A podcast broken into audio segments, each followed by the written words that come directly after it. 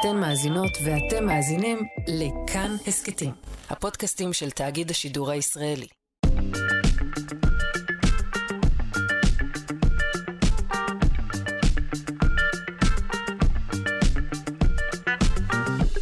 שלושה שיודעים.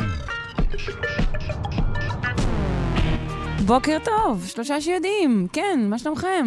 אה, אנחנו כאן, בכאן תרבות, 104.9 או 105.3 עם תוכנית המדע והידע של ישראל, כל המחקרים, כל הפיתוחים המדעיים והטכנולוגיים וכל מה שבאמת מעניין לדעת.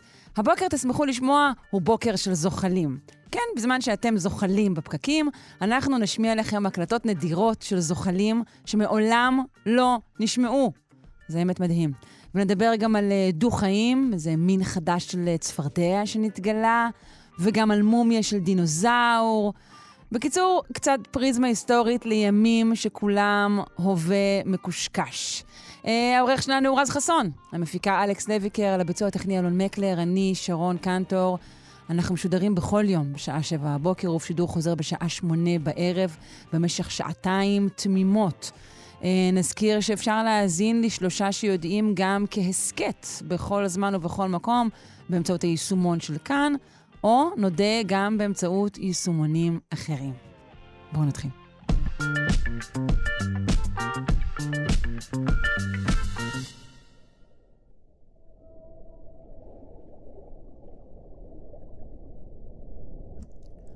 חתול עושה מיהו, פרה עושה מו, ואיך עושה דג? שותק? לא ולא, טעיתם. צוות מדענים הקליט אה, מיני זוחלים ודגים שנחשבו לכאלה שלא מפיקים קולות. נשוחח עם הפרופסור יוסי יובל מבית הספר לזואולוגיה וראש בית הספר סגול למדעי המוח באוניברסיטת תל אביב. שלום. בוקר טוב. בוקר אור. ראשית, על אילו אה, חיות אנחנו מדברים? אז אה, קודם כל אני אומר ששאלת המחקר היא מתי התפתחה אה, תקשורת קולית בחולייתנים, נקרא לזה, כדי לפשט, נקרא לזה מעבר לדגים. נכון? אחרי דגים יש לנו דו-חיים, כן. זוחלים, ציפורים, עופות, יונקים וכולי. וכמעט כולם משתמשים בתקשורת קולית. כן? תקשורת קולית בדיוק כמו שאני ואת עכשיו כן. משוחחים. וזאת בעצם אה, אה, השאלה, ושכחתי כבר את מה שאת שאלת בעצם. אני שאלתי על איזה בעלי, בעלי חיים אנחנו אה, מדברים, כן, ובהמשך, כן. למה שאתה אמרת, לדברי הפתיחה שלך, האם מדובר על בעלי חיים שהנחנו שיש להם תקשורת קולית, או כאלו שהנחנו שאינם מתקשרים כך? בדיוק. אז, אז ביונקים ובציפורים אנחנו יודעים, ללא יוצא מן הכלל, כן, אולי לא כולם הוקלטו וזה, אבל סביר להניח שיש תקשורת קולית בממש ממש כולם, והשאלה היותר גדולה הייתה באמת לגבי, גם בדו-חיים, אנחנו מכירים הרבה, בזוחלים הרבה פחות אה, היה ידוע, גם לעיתים יש כל מיני קולות אה, אה, נשיפה, נגיד אם, אם נחש נושף כנגדך איזושהי נשיפת איום, האם זו תקשורת קולית? זו גם שאלה שהם מעלים שם בעבודה. הם בעצמם, הם עשו שני דברים, הם עשו מה שאנחנו קוראים מטה-אנליסיס, כן? כלומר סקרו את הספרות, לקחו 1,800 מינים שונים עם דגש גדול על זוחלים, וגם בעצמם הקליטו כ-53 מינים בעיקר של צבים, בעיקר של צבים אה, אה, ימיים, כן? שלא היה ידוע דבר כמעט על התקשורת שלהם. נכון, ההנחה היא שהם שקטים למדי. כן, אפילו החוקר שם אה, מתאר ש, שחלקם הוא היה צריך אה, במשך שעות רבות רבות להקליט רק כדי לקבל אה, אה, קריאת תקשורת אחת בעצם. כן, והם מראים ללא, ללא באמת אה, אה, עוררין שיש תקשורת קולית ב, ב, בכל ה... אם אתם שומעים את התקשורת הקולית פה ברקע, זה הילדים שלי מנסים לפרוץ אל, החדר.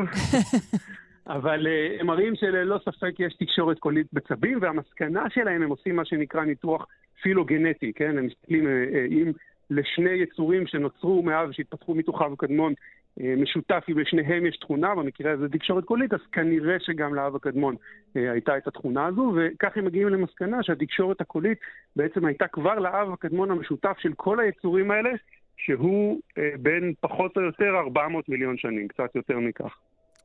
אוקיי. אמ, תקשורת קולית זה אומר שבהכרח יש להם ריאות, נכון? יש. עוד דברים שהם הכרחיים לתקשורת קולית? יפה. אז, אה, אז באמת, וכאן טיפה, ה- ה- נגיד, הביקורת העדינה שלי על המסקנה שלהם.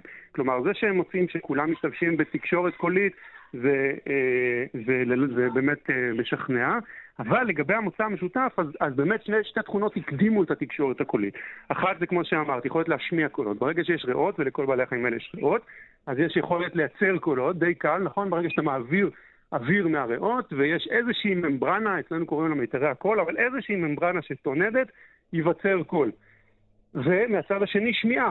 בכל היצורים האלה יש גם אה, אה, שמיעה, ואז, ואז אה, השילוב של שני הדברים האלה ביחד כבר באמת אה, הוא מוביל לתקשורת קולית. נכון, ברגע ש, אה, שאני יכול לייצר קול ושאת יכולה לשמוע את הקול ויש לנו איזה שהם... צרכים תקשורתיים. כן, זהו, צריך שיהיה גם אינטרס. בדיוק, אבל האינטרס יכול להיות אפילו, נגיד שאנחנו גרים ביחד במערה, ואני מבקש ממך, אה, מבקש בעדינות, או שלא לזוז, נגיד, התיישבת עליי, או לידי, או הפרעת לי, או לקחת לי משהו. זה, זה כבר ממש הסיטקום שלנו, ששנינו חיים במערה וישבתי לך על משהו. אוקיי. בדיוק, לקחת לי את, ה, את העצם של ה... אני יודע, של, ה, של הגזל, של האיילה, שזה אתה תפסנו לחדנו, כן? בדיוק. כן, אז, אז לכן אני אומר, ברגע ששתי התכונות האלה כבר קיימות, אה, אז באמת אה, השלב הבא לתקשורת קולית הוא לא, נגיד, אבולוציונית, הוא לא מאוד מאוד מורכב בעיניי, אה, ואז באמת קשה לומר האם זה אומר, האם המסקנה שלהם שהאב הקדמון כבר הייתה לו אותה היא נכונה, או, ש, או שזה פשוט התפתח המון המון פעמים. במהלך 400 מיליון שנים. כלומר, זה דבר, מה, זה דבר שנעלם וחזר? למה אתה מתכוון מתפתח המון פעמים? כן, או, או, או נעלם וחזר, או שלאב הקדמון לא היה אותה, ואז הוא התפתח בכמה פעמים באופן מקביל, מה שנקרא אבולוציה מקבילה. Mm, כן, אוקיי. אז, אז, אז באמת... אה, אבל שוב, אני לא רוצה להעמיד בחשיבות המחקר, כן? לא, לא, לא. עבודה, לא, כן, אבל, אבל זו, זו הערה חשובה. כן, אה, בדיוק. מה שעוד, אני חושבת שמה שמאתגר בנושא של הסאונד, נגיד, אנחנו מדברים הרבה מאוד על, על, על מאובנים, שמתוכם אנחנו כמובן מחלצים מידע. אבל כן. סאונד לא נשמר בשום מקום. צריך נכון. להקליט אותו עכשיו כדי להסיק מסקנות לגבי העבר. נכון. יותר, האיברים או עברונים שמייצרים סאונד הם בדרך כלל רקמות מאוד רכות, שקשה מאוד למצוא אה, עדויות שלהם.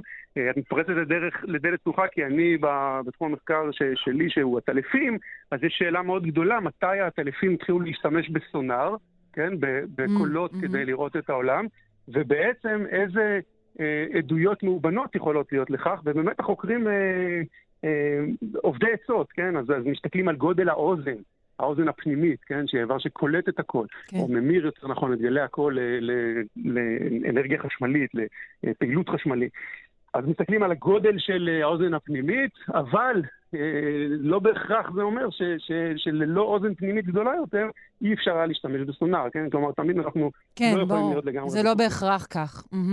כן. אה, אוקיי, לפני שנשמע את ההקלטות עצמן, אה, שהן באמת אה, אה, לא יודעת, מקסימות, מעניינות, אה, בעלי החיים שהוקלטו, הוקלטו בטבע או בשבי? אז, אז המטה-אנליסיס זה הרבה בטבע, אבל את ההקלטות שהם ביצעו עבור, ספציפית 53 מינים עבור המחקר הזה, mm-hmm. הם ביצעו אה, אה, בשבי באמת, אה, מכל מיני סיבות, כן? כדי להיות, בין היתר כדי להיות בטוחים שה...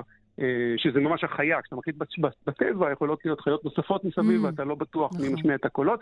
החיסרון הוא שבאמת לא תמיד קל לגרום לבעלי חיים בשבי לייצר את הקולות, הם צריכים את ה... כמו שאמרת, את הסיטקום, את הקונטקסט הנכון כן. אה, כדי, כדי לעשות את הקולות. אולי לפני השמעה אני אגיד עוד הערה אחת שעולה לי עכשיו ואני, שלא נשכח, וזה באמת הנושא של דגים שהעלית. אז, אז האב הקדמון המשותף הוא מין מעין דג דו-חי כזה, אני לא, כן, ממש מומחה ל... ל אה, לחוליתנים קדומים, אבל הוא משהו כזה בין לבין שעולה ליבשה, נכון? מין דג ריאות כזה עם, אה, עם סנפירים שהם כבר קצת אה, דמויי גפיים או משהו כזה. כן. ובאמת, נשאלת השאלה מה, מה לגבי דגים. אז יותר ויותר אנחנו יודעים היום שדגים לא שותקים בניגוד למה שהיה נהוג, יש הרבה תקשורת קולית בדגים, וחלק מהדרכים שלהם להשמיע קול זה באמצעות שלפוחית הציפה. אנחנו יודעים שדגים יש שלפוחית ציפה שבגדול מאפשרת להם אה, אה, לשמור על... אה, אה, לצוף בעצם, לא, לא לשקוע, והם מסוגלים, חלקם, להזיז את השלפוחית הזו, וכך לייצר כל מיני קולות כאלה, וופ, וופ, כל מיני דברים כאלה מאוד, אה, מאוד מעניינים. אתה שם מיקרופון מתחת למים, אתה שומע את הדברים האלה, ומעלים אה, במחקר את ההשערה, ושוב, אני לא מומחה לכך, אבל ששלפוחית עציפה והריאות, אה, בעצם יש להם מוצא משותף אולי. ואם כך, אנחנו בעצם מדברים על תקשורת קולית באב קדמון משותף הרבה יותר קדום מזה שהם מדברים עליו, מזה הראשון שעלה אל החוף. כן, אז היפותזה מאוד מעניינת, כן. נכון. Uh, טוב, אני חושבת שללא uh, דיחוי נוסף, אנחנו uh, נאזין כעת uh, לבעלי החיים האלו, נשמע אותם אחד-אחד. נתחיל בצבי ים.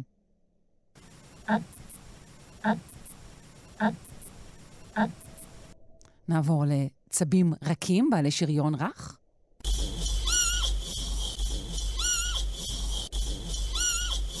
זהו, ממש, ממש צועקים שם.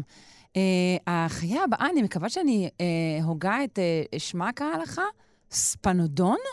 ספנודון, כן. ספנודון. לטעה קדומה יחסית. אוקיי.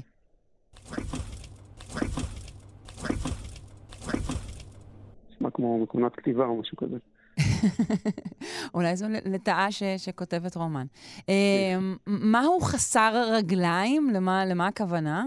אני לא יודע, אני צריך להסתכל למה שם ספציפית, הם, mm-hmm. מה הם הקליטו okay. אוקיי. ספציפית. אז בואו בוא נשמע רגע כן. את אותו יצור חסר רגליים.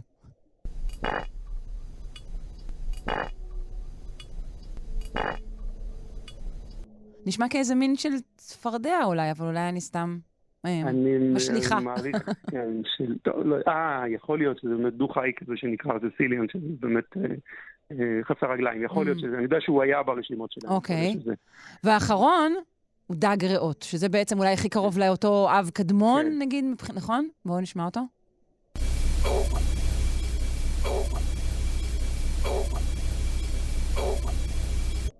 טוב, זה לא שיר וזמר. אה, כן, כן, אבל מה ש... תראי, נכון, זה שני דברים קופצים לעין או לאוזן, יותר נכון. אחד, כמו שאמרתי, ברגע ברגע שיש ריאות, ברגע שיש יכולת להעביר אוויר, אפשר לייצר קולות ממש בקלות, נכון? כל דבר החל מ... משהו כזה מאוד פשוט.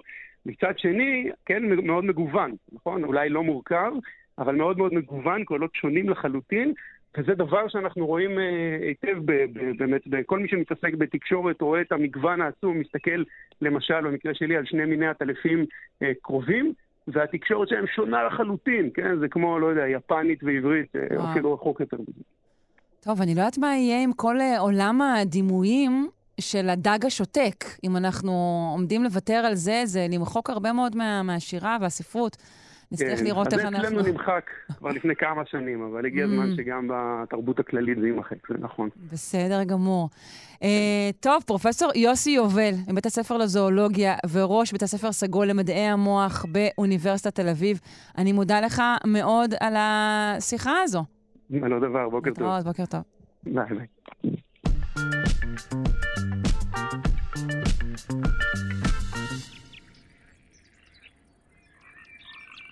מין חדש של צפרדע, אה, מין שטרם אה, היה ידוע אה, למדע, נמצא באקוודור, והוא נקרא לכבודו של סת מקפרלן, שהוא בכלל איש טלוויזיה, ומי שאחראי אה, על הקומדיה הנפלאה, בין היתר פמילי אה, גיא, איש משפחה.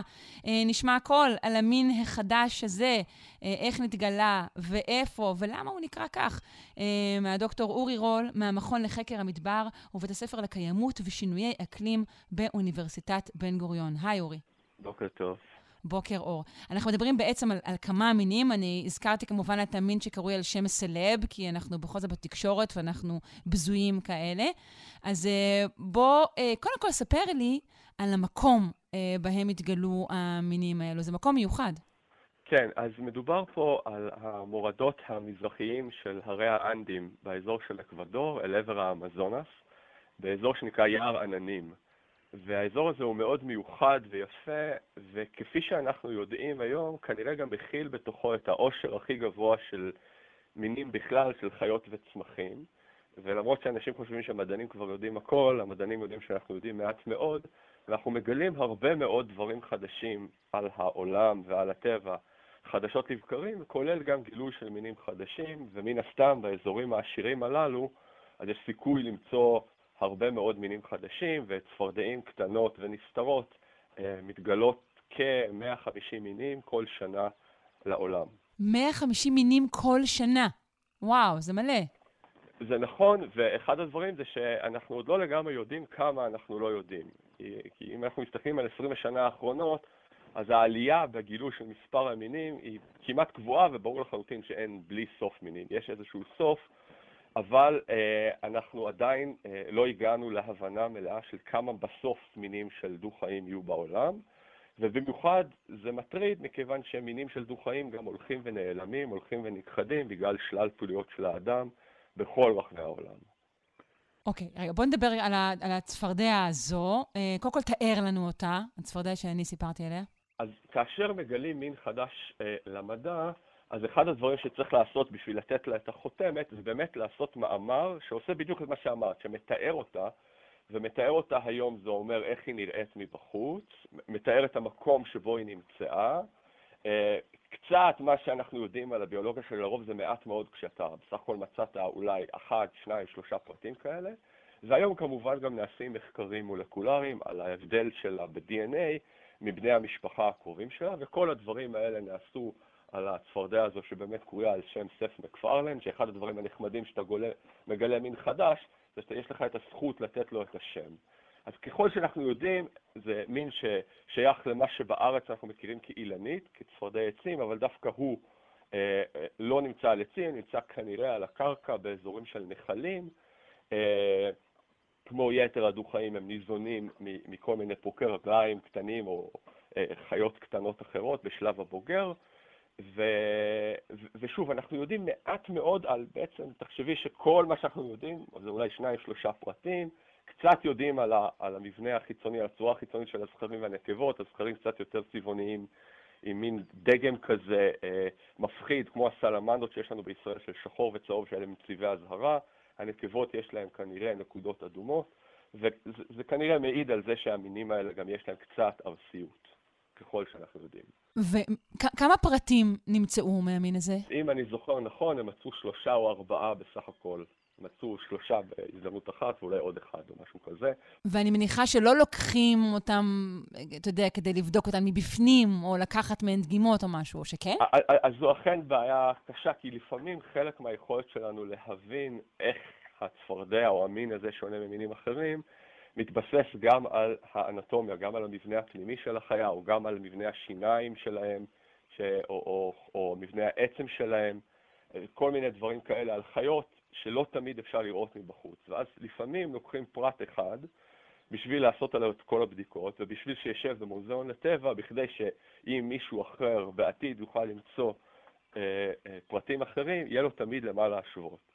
ויש פה קצת משהו עצוב שצריך כאילו להקריב מין אחד, אבל הרבה פעמים, אם אין לנו את הפרט האחד הזה... כאילו להקריב פרט אחד מתוך המין בשביל המחקר. מה קשה לנו אחר כך mm-hmm. לחזור, אפילו צילומים, אפילו DNA, אפילו סריקות CT שהיום עושים, לא תמיד מספיקות, ובמיוחד שאנחנו לא יודעים מה יהיה בעתיד, כן? היום אנחנו משתמשים בהרבה מאוד מידע גנטי שיושב במוזיאונים שנאסף לפני אולי 100 שנה, שאנחנו לא תמיד, כאילו, כשהוא נאסף זה בכלל לא עלה בדעתנו שלזה הוא ישמש. מה הקשר בין אה, מין חדש ומעט פרטים, כמו ששמענו, לבין בעצם היכולת שלנו להגן עליו? אז, אז כאשר אנחנו מוצאים מינים חדשים, אפשר להגיד שאוטומטית הם בסיכון, כי אחד הגורמים העיקריים לסיכון זה כמה פרטים יש למין, אבל זה קצת מגוחך, מין שלא ידענו עליו עד אתמול, להגיד שמחר הוא בסיכון. אה, אבל, אבל היכולת שלנו להבין גורמי סיכון למינים כאלה, הרבה פעמים מסתמכת על איזושהי הכרה כללית עם האזור, עם הקבוצה של המין הזה שייך אליה וכן הלאה. ואנחנו מודעים לזה שצפרדעים הם אחת הקבוצות שהכי סובלות אה, משינויים מעשי ידי אדם. זה קשור בראש ובראשונה לפגיעה בבתי גידול טבעיים, אזורים שעד אתמול היו יערות גשם או יער עננים כאלה מרהיבים, הולכים ונהרסים לצורך חקלאות, לצורך קריאה, לצורך חיפושי נפט. אה, הם מאוד רגישים לשינויי אקלים, במיוחד באזורים האלה שבהם הם נמצאים על איזושהי רצועה על ההר, שאת יודעת, מגוון שינוי אקלים משפיעים ביתר שאת על אזורים הרריים, שבהם הטמפרטורה והמשקעים משתנים לאורך טווח יחסית רחב בזמן קצר. Mm-hmm. ומעבר לזה, גם הרבה מאוד מינים של דו-חיים, אנחנו חוששים של פגיעה בהם במחלות שלצערנו השמידו הרבה מאוד מינים אה, של דו-חיים בכל רחבי העולם בשנים האחרונות. כן. אז, אז יש לנו הערכה, קשה לנו לדעת בדיוק, אבל יש לנו הערכה.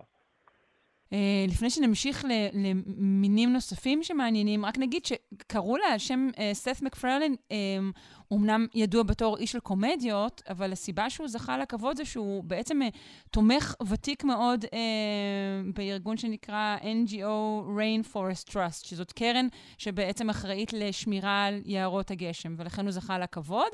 וגם אני חושבת שזה אולי ייתן איזה בוסט, יגידו, אה, רגע, הבחור הזה השמח מהקומדיות נותן כל כך הרבה כסף לקרן הזו, זה בטח משהו טוב. אה, זה נכון, זה הרבה פעמים באמת כל מיני אנשים ש, שיש להם זכויות בשמירת טבע מקבלים כאלה. יש גם כל מיני סיפורים מעניינים על איזה חיה אתה מוצא ונותן לה שם, כלומר אם אני אמצא איזשהו אה, טפיל מעיים ואקרא לו על שם מישהו שאני מוקיר, האם זה באמת לתת לו הוקרה או להפך, אבל כן. שלאויבים שלכם יקראו על שם טפילי מעיים, כן. אה, אז יש אה, מינים נוספים עם עוד שמות מעניינים, נכון? שנמצאו לאחרונה? כן, אז באותו אזור, פחות או יותר באותה תקופה, נתגלו עוד שישה מינים של קבוצה אחרת שנקראת Pristimantis, גם קבוצה מאוד מעניינת של הרבה מאוד מינים של צפרדעים באזורים האלה, שלמשל אחד הדברים מעניינים שהם בניגוד למה שאנחנו מכירים הרבה פעמים את צפרדעים וקרפדות בארץ, הם ממש משריצים צפרדעונים קטנים כאלה, לא עוברים שלב של ביצים וראשנים oh, בכלל. Wow. ואחד מהם נקרא Pristimantis, שזה שוב שם הסוג, השם של הקבוצה הכללית, רזיסטנציה. רזיסטנציה, רזיסטנציה, וואו. בספרדית, וזה כאות uh, הוקרה או לציון העובדה שיש הרבה מאוד פעילים סביבתיים שמאבדים את חייהם, נרצחים מדי שנה, בשביל להגן על אזורים טבעיים במלחמה עם אנשים שמנסים אה, לפגוע בהם. רגע, ו... רגע, מה זה אנשים? בוא, בוא תתאר בדיוק, מה, או זה מאבק כלכלי בעיקרו? אה, על ידי מי הם נרצחים? אז, אז יש פעילים סביבתיים בכל רחבי העולם, ש, שעושים אה, באמת עבודת קודש להגן על גם מינים בסכנת הכחדה וגם אזורים בפני פגיעה. הרבה פעמים הפעילים הסביבתיים האלה, למשל, ירצו למנוע המשך כריתה של יערות גשם, או ירצו למנוע ציד לא חוקי של חיות גדולות וכריזמטיות. וכל הדברים האלה עולים במשהו כמו, בשנה שעברה כ-200 פעילים סביבתיים בכל רחבי העולם נרצחו בעצם בהגנה בגופם אה, על אה, הטבע שלנו, על העולם שלנו, על חיות בסכנת הכחדה וכן הלאה. אבל אני מתכוונת, האם מי שמחסל אותם זה מקומיים שמעוניינים להמשיך ולמכור את, ה, את העצים או את אזורי המרעה, או שאלו אולי אפילו נציגים של חברות גלובליות? סתם, אם כן וכן. כן וכן. אה, אה, אה, כאילו, בסופו של דבר, יש פה באמת אנשים, במקומות מסוימים יש אנשים מקומיים שנפגעים מזה, וזה יוצר אצלם חיכוך, אבל לצערנו באמת הרבה מאוד מהסיפור הם אינטרסים כלכליים מאוד מאוד גדולים של חברות בינלאומיות, שיש להם הרבה מה להרוויח וחלופין הרבה מה להפסיד, אה, אפילו אם מעכבים את המשך הפעילות של אה, מין קונגלומרט בינלאומי כזה בכמה ימים, שלא לדבר על כמה שבועות, זה עולה לו בהרבה מאוד כסף. ומכיוון שהרבה מהאזורים האלה, שלטון החוק בהם הוא לא בהכרח עם היד על הדופק בכל נקודה, אז מעשי רצח כאלה לצערנו ממשיכים, ולפעמים אפילו ביתר שאת. זה באמת אה, אירוע ש... שאנחנו לא זוכרים הרבה לשמוע עליו לצערנו. זה נורא. אז הצפרדע אה, רזיסטנציה קרויה אה, לזכרם של הפעילים האלו. אה, ניפרד ממנה, ניפרד גם מהצפרדע סת' מקפרלן, וגם ממך לצערי, אבל תבוא, בחייאת, תבוא לאיזה שעה ארוכה לספר לנו על המסעות האישיים שלך. דוקטור אורי רול, מהמכון לחקר המדבר ובית הספר לקיימות ושינויי האקלים באוניברסיטת בן גוריון, תודה רבה. תודה גם לך.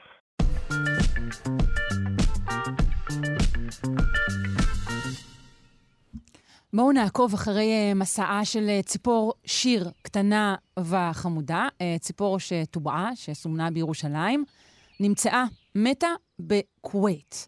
נשוחח עם הדוקטור יואב פרלמן, מנהל מרכז הצפרות בחברה להגנת הטבע. שלום. היי, בוקר. בוקר אור. על איזו ציפור אנחנו מדברים? אנחנו מדברים על ציפור שיר... רגע, קצת נעלמת לנו, תחזור בבקשה על שם הציפור. ציפור שיר שנקראת סבכי קוצים. סבכי קוצים.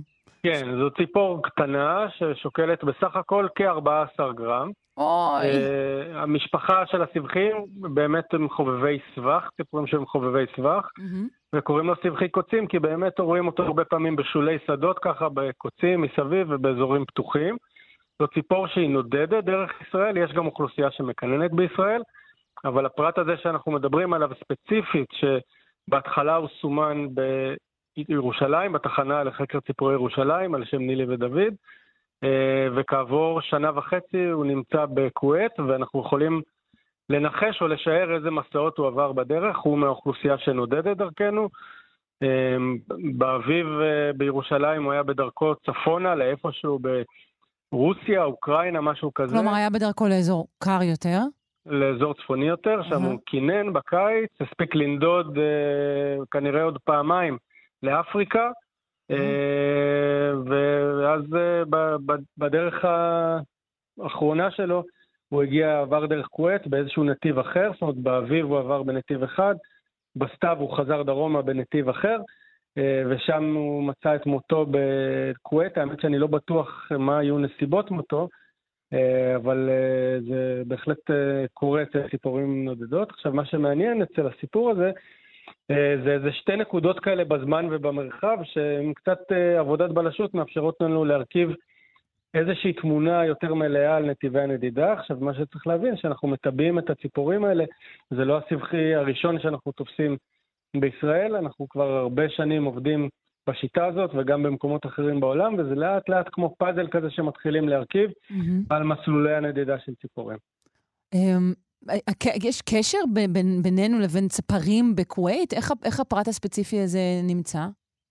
Um, אני, זהו, אני לא בטוח מי בדיוק מצא אותו, אבל uh, בכל מדינות ערב שמסביבנו uh, מוצאים uh, ציפורים עם טבעות מישראל, אנחנו מטבעים, שמים טבעות ומסמנים הרבה ציפורים בישראל, והן כן מגיעות למדינות מסביבנו. Uh, חלק גדול אנחנו לא שומעים, אבל יש חלק קטן שכן mm-hmm. מגיעות. גם כווית בסך הכל מדינה שהיא לא מאוד עוינת לישראל, נכון. ולי בסך הכל יש קשר דרך רשתות חברתיות, ואפילו באימייל ישיר עם אה, לא מעט אה, חוקרים וצפרים בכווית. אז אין בעיה להעביר את המידע הזה. באופן עקרוני, כשמתגלה מקרה כזה של ציפור מטובעת, אז יש דיווח דרך מרכז הטיבוע. לנו יש מרכז טיבוע שמאגד mm-hmm. את כל הנתונים של הטיבוע דרך מאגר מידע, וככה המידע עובר. אה, וכך גם לגבי שאר התחנות במסע, כש, כשציפור מטובעת אה, אה, נצפית, אז, אז מישהו מדווח, היא כאן? איך זה עובד? נכון, יש מין רשת אה, מידע כזאת בין מרכזי טיבוע של כל המדינות בעולם. אה, מה שצריך להבין, שהיום, למשל עם הרשתות החברתיות, הרבה יותר מידע עובר, והרבה אנשים שהם לא חוקרים או לא צפרים מוצאים ציפורים, פתאום מוצאים איזה ציפור מתה, הופכים אותה, רואים טבעת על הרגל. אה, והרבה דיווחים אנחנו מקבלים, זה בהחלט מעלה לנו את כמות המידע. אה, מה שצריך להבין, שהשיטה הזאת של הטיבוע זאת שיטה שהיא ותיקה, משתמשים בה נכון, מאוד. עשרות, עשרות שנים. היא שיטה יחסית זולה, אבל המידע שאנחנו מקבלים ממנה על הנדידות האלה של הציפורים הוא יחסית מועט. באזור שלנו, באירופה, במערב אירופה, יש הרבה יותר תחנות טיבוע ומקבלים הרבה יותר מידע. אצלנו בצד שלנו של המזרח התיכון והים התיכון, בצד המזרחי שלו, יש מעט מאוד מטבים, מעט מאוד תחנות טיבוע, בעצם חוץ מישראל כמעט אין כלום, לא במזרח התיכון, לא ברוסיה ואוקראינה ולא במזרח אפריקה. אז המידע שאנחנו מקבלים מהטיבוע לגבי הנדידה הוא יחסית מועט, ולכן כל מקרה כזה, כמו שהיה לנו עם הסבכי קוצים, הוא מאוד uh, מיוחד ומעניין. יש איזשהו דיבור על מעבר לאמצעים פולשניים יותר לצורך מעקב אחרי ציפורים? לא, לא רוצה להגיד את המילה אבל... צ'יפים, אבל אני לא, נאלצת. לא, זהו, אנחנו שמים בהחלט הרבה משדרים על ציפורים. העניין הוא שהמשדרים האלה הם די כבדים. הם לא מתאימים לציפורים בגודל של סבכי קוצים. Mm. המשדר הכי קל שאנחנו יכולים איכשהו לעבוד איתו, שהוא באמת משדר את הנתונים, הוא מתקרב לשניים, שלושה גרם, ואם נשים אותו על ציפור של 14 גרם, הוא פשוט לא טעוף. כן, זה משבש לה את כל המערך. אז בדיוק. אז לציפורים הקטנות ביותר, שהן בעצם המסה הגדולה של הנדידה, הכמות הגדולה ביותר של הנודדים בישראל, היא הציפורים הקטנטנות האלה, חלקם אפילו שוקלות חמישה-שישה גרם. אמ, זה הטבעת הזאת שהיא שוקלת כמעט כלום. אה, זאת הדרך היחידה בינתיים שאנחנו יכולים לעבוד עליהם. אני מניח שעוד uh, כמה עשורים כבר הטכנולוגיות יתפתחו עם כל הננו-טכנולוגיות, וכן יהיה אפשר, אבל כרגע את המשדרים אנחנו שמים על ציפורים גדולות, כמו חסידות, סכנאים, עופות דורסים, mm-hmm. אפילו ציפורים קצת יותר קטנות מזה, אבל לא את הקטנות ביותר עדיין. אז הסבכי הקטן הזה, וגם עוד אמרת, יש קטנים ממנו. אני, אני מודה שהמסע הארוך הזה נראה לי קשה עד בלתי אפשרי לציפור כל כך קטנה. איך הם עושים את זה? זה נכון. אנחנו, כשאנחנו מדברים על ציפורים נודדות, אנחנו חושבים על הגורים ועל העופות הדורסים ועל החסידות, ציפורים נכון. גדולות וחזקות. למשל, אלבית חורף, שעכשיו ממש זה שיא הנדידה שלה, שוקלת 6-7 גרם, עושה נדידה מצפון אירופה עד אה, חלק אלינו, חלק ממשיכות עוד אה, לאפריקה. אה, זאת אומרת, יש כאלה שעושות חמישה, חמשת אלפים, ששת אלפים קילומטר לכל כיוון. נדידה מאוד מאוד מאוד מאתגרת, לחצות את המדבר הגדול. הן עושות את זה קודם כל עם מצבורי אנרגיה מאוד מאוד גדולים. לפני היציאה לנדידה הן צוברות עליהן שומן, עתיר באנרגיה, שהוא כמו מכל דלק כזה, שמשמש אותן לדרך. ודבר שני, שצריך להבין את זה בקנה מידה אבולוציוני, הנדידה הזאת היא מכשיר סלקציה. זאת אומרת שכל שנה בערך חצי מהציפורים לא שורדות את המסע הזה. כן, זה בדיוק מה כל... שרציתי לשאול, כמה מהם כן. שורדים. במיוחד פרטים צעירים, שזאת הנדידה הראשונה שלהם, יש תמותה מאוד מאוד מאוד משמעותית, אה, וזה אומר שרק באמת החזקים ביותר, אלה שתכננו היטב את מסע הנדידה מבחינת מצבורי אנרגיה, איפה לעצור, מתי להמשיך, איך להימנע מסכנות, עם מזג אוויר לתכנן, לא לטעות בניווט, רק אלה שעושים את זה בצורה הכי טובה, הם אלה שחוזרים לאתרי הכינון שלהם ומעמידים דור חדש של צאצאים. אה, והרבה מתים בדרך, זה חלק מהעסק של הנדידה. וכך נעשית אה, גם ברירה גנטית כלשהי? בהחלט, בהחלט. רק הפרטים המוצלחים ביותר מצליחים להעביר את הגנים שלהם הלאה. אה, זה תהליך ברמה האבולוציונית, זה מאוד מאוד מרתק. מה שצריך לזכור, שאנחנו כבר לא חיים בעולם רק עם תהליכים אבולוציוניים, אנחנו הופכים את מסע הנדידה לציפורים הנודדות האלה הרבה הרבה יותר קשה. אה, עם שינוי אקלים, עם הרס בתי גידול, למשל ההרס של התחנות עצירה, המקומות איפה שהציפורים האלה יכולות לעצור כדי לנוח ולצבור אנרגיה ולשתות, אנחנו בצורה מוצלחת מאוד הורסים את כל הדברים האלה בדרך, אה, והופכים את מסע הנדידה לציפורים הנודדות הרבה יותר קשה והרבה יותר מאתגר. אה, ברמה שהרבה ציפורים נודדות כבר באמת מגיעות אל סף הכחדה, וזה אומר שיש לנו אחריות, במיוחד בישראל. ישראל היא מדינה מאוד מאוד חשובה מבחינת התחנות עצירה לציפורים הנודדות. כמו שראינו בדוגמה של הסבכי קוצים הזה, שבמסלול הנדידה שלו בחר לנוח בתחנה לחקר ציפורי ירושלים. אנחנו חייבים לדעת לשמור על אתרי הנדידה האלה אה, אתרי החנייה בצורה איכותית וטובה, שהציפורים יהיה להם איפה לנוח, לצבור אנרגיה ולהמשיך בדרך. מה זה אומר לשמור עליהם? ת, ת, תפרט לנו בקצרה אה, בפועל מה זה אומר.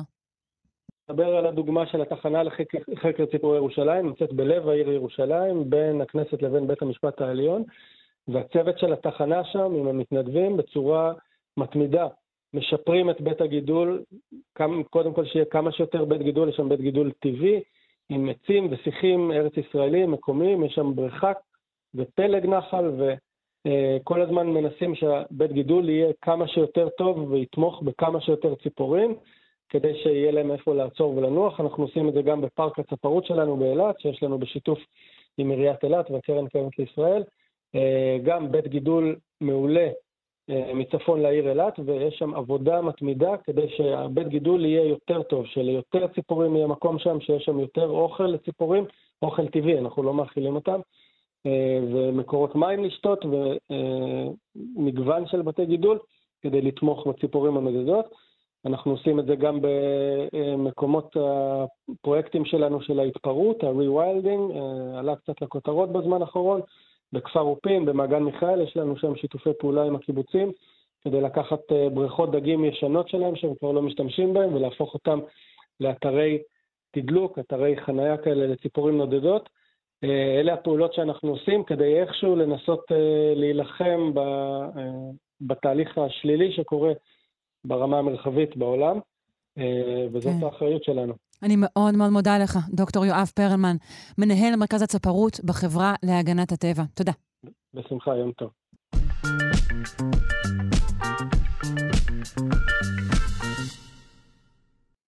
אנחנו עם ההיסטוריה של הפרה-היסטוריה.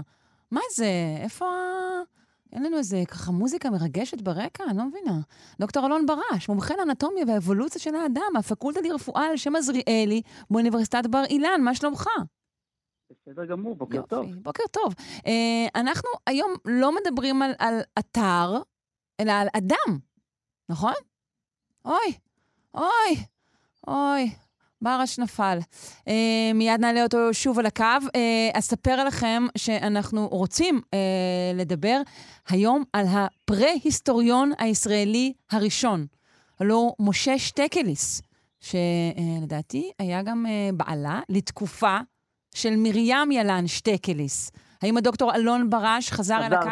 Oh, חזרתי. אני כבר עסקתי ברכילות זולה עד שחזרת, כי אתה יודע, לא, לא... ידע של ממש הרי אין לי. זאת לא רכילות זולה בכלל, זה בדיוק הדבר. אה, אה, איך בישראל הכל מתערבב אחד עם השני.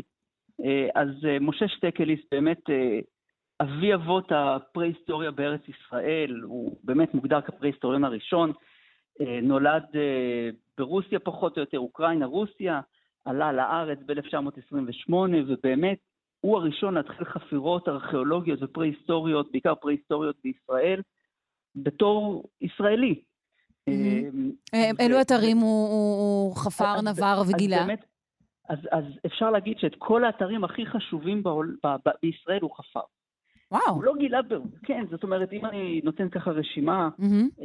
ממערות הכרמל שהוא הסתובב בהם, גשר בנות יעקב, שזה אחד האתרים, אנחנו נדבר עליו, אחד כן. האתרים הפרה-היסטוריים המעניינים בישראל, את כל החפירות בשער הגולן, מה שנקרא, התקופה הירמוקית הוא גילה.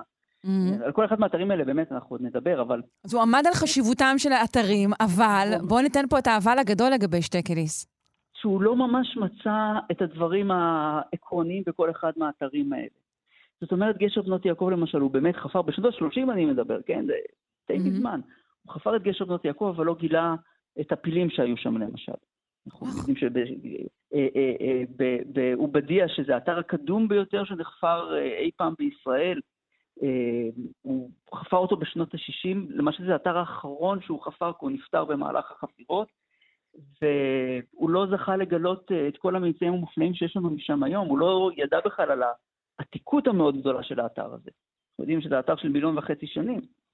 אה, אז, אז באמת... היית מכתיר אותו כ... מה, זה, זה נשמע, בטח זה לא נכון, כי זה מחמיצן היסטורי, אבל זה קשור פשוט לתקופה שבה הוא עבד? זה קשור לתקופה, זה קשור לשיטות שעבדו אז. אה, ולידע שהיה לנו על הפרה-היסטוריה, זאת אומרת ההבנה של, של, של, של האדם בתוך הפרה-היסטוריה. זה לא כמו שאנחנו יודעים היום, דרך אגב, יכול להיות שעוד מאה שנה יגידו ככה גם עליי, כן? אה, אבל... לא, לא, אני, אה, אני, אני מתכוונת להישאר בחיים ולהגן על שמך הטוב. תודה, תודה, תודה. ובאמת הוא, הוא, הוא אנחנו, אני מזכיר את זה מדי פעם, זה לעמוד על כתפי ענקים. וכל אחד מאיתנו, הפרה-היסטוריונים ואנתרופולוגים שעובדים היום, אנחנו עומדים על הכתפיים של שטקל. אה, רק לדוגמה, מערת קברה שהוא חפר אותה, זה באחת ממערות הכרמל, אה, הוא עמד על חשיבותה, אבל הוא חפר שם בשנות ה-30 ובשנות ה-40, ורק בשנות ה-80 מצאו שם את השלד של הנאנדרטל, שהוא השלד הכי שלם בעולם. אה, אוקיי, אחרי זמן רב. האתר, mm-hmm. כן, בדיוק, בדיוק. אז לפעמים הדברים האלה צריכים זמן כדי להתבשל, אבל שטגליס באמת אה, ידע להסתכל למרחקים, ידע להבין את החשיבות של האתרים, והוא גם עמל הרבה על להקים מוזיאונים ולהעמיד דור של סטודנטים, mm-hmm. שזה לא פחות חשוב מהגילויים עצמם. כן, באמת, אה, של ניאנדרטל שנקרא על שמו. אכן, הניאנדרטל כן. ממערת קיברה. Mm-hmm. זה, אנחנו קוראים לו משה. משה. שם משה שטקליס, okay. אוקיי. כן. Uh, בכל זאת נקנח במעט רכילות זולה, או שנדלג על זה? מה אתה אומר? אז באמת הוא היה נשוי למרים ילן שטקליס. כן, ואז... המשוררת שכולנו נכון. גדלים, והוא, והוא עזב אותה לטובת המאיירת. אבל נספר איך זה קרה, שזה באמת, היא, בינה גבירץ, אשתו השנייה, כן. באה להתגורר בביתם בשעה שהיא עיירה כן. את אצו רצו גמדים, הם הכניסו אותה. הביתה, ואז הבעל וה, והמאיירת התאהבו. לגמרי. אני חושבת שניתן להסיק מכך uh, מסקנות. אפשר להסיק הרבה מסקנות לגבי להכניס אנשים זרים או סמי זרים הביתה, אה, ובעיקר, אה, את יודעת, גם לא היו להם, לשטיגליס לא היו ילדים. נכון. לא מאשתו הראשונה ולא מאשתו השנייה. כן. ו- ושתיהן אה, עסקו בעצם בילדים כל הזמן, בשירה, באיור, לספרי ילדים. נכון, אנשים מרתקים. טוב, אנחנו נאלצים לסגור את פינתנו להיום. תודה רבה שהזכרת לנו את משה שטקליס, הדוקטור אלון ברש. אה, מומחה לאנטומיה ואבולוציה של האדם מהפקולטה לרפואה על שם עזריאלי באוניברסיטת בר אילן. ניפגש שוב אה, בשבוע הבא לפינה מורחבת, אני חייבת לך שלוש דקות. בהחלט. ביי. תודה, להתראות.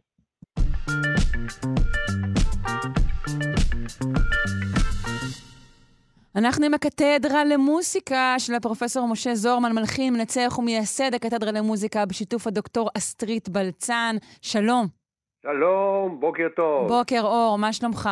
נו, הזזת שעונים? אה, אתה יודע, לא, שמחתי על כל הטלפונים שיעשו את זה עבורי. אני... נכון. לא, סתם האמת שלא שמחתי עליהם. בבוקר, אה, כמובן, במהלך הלילה נתקפתי בזיעה קרה, ואז נזכרתי שיש גם שעון קוקייה על הקיר, והשוויתי ביניהם לבין השעון, וכך ידעתי שהכל בסדר. זה מה שעושה כל עם ישראל לפי דעתי. אה, אלו שעדיין יש להם שעונים אנלוגיים, אני לא יודעת כמה, על כמה לא, יש, יש, אנשים גם לי יש מדובר. בחדר שעון גדול. לא קוקייה, אבל שעון. כן. אז זהו. הבאת לנו מוזיקה שקשורה ל- לשעונים? קשורה? לזמן, כי המוזיקה היא אומנות שפועלת בזמן. לא הקשבת 20 שניות, הפסדת, זה כבר לא יחזור. זה לא, לא, היא גם. מדברת על הזמן באיזשהו אופן, היא מחלקת את הזמן, נכון? הזמן זה הנושא של מוזיקה. המרכיבים העיקריים במוזיקה, אתה נוגעים תמיד בזמן, טעמה, משקל, מהירות, את מכירה את המטרונום, הדבר הזה שמתקתק לך ואומר לך בדיוק באופן מכני באיזה מהירות הפעמה צריכה להתנגן כשאתה מנגן את, את, את, את הקטע המסוים הזה. בקיצור, זמן, זמן, זמן מאוד קריטי כשאתה מגיע למוזיקה. ותמיד אומרים לך, זה לאט מדי, זה מהיר מדי, הזמן. כן. ואז היום, לכבוד המעבר לשעון חורף, שעונים במוזיקה במשך של איזה 300 שנה, מהיידן ועד משה וילנסקי. בואו נתחיל מהקלאסיקה, היידן. סימפוניה מספר 101 של היידן מכונה משום מה סימפוניית השעון. הוא כמובן לא נתן את השם הזה. הסימפוניה היא מ-1794. בסוף ימיו כותב היידן 12 סימפוניות קרויות סימפוניות לונדון. כיוון שהזמין אותו בביצוע בכורה בלונדון, הוא כבר הפך מלחין בעל שם עולמי וכולי. הפרק השני, הפרק שנקרא אנדנטה, הפך להיות המפורסם ביותר בפרקים בשל זה שהפתיחה מצ... נשמעה לחבר'ה במאה ה-18 כמו טקטוק שעון, זה Mm, מצלצל אוקיי. ככה.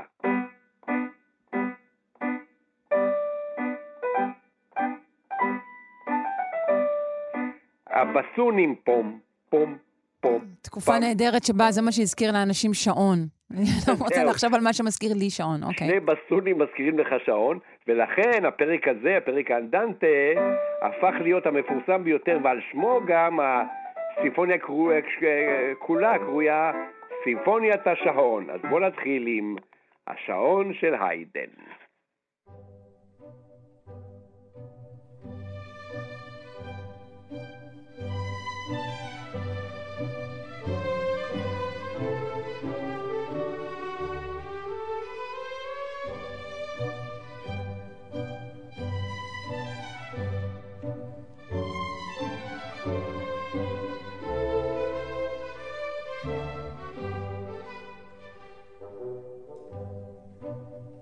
אני חושבת שאני אשים לי את זה בתור המוזיקה של השעון המעורר שלי מהיום.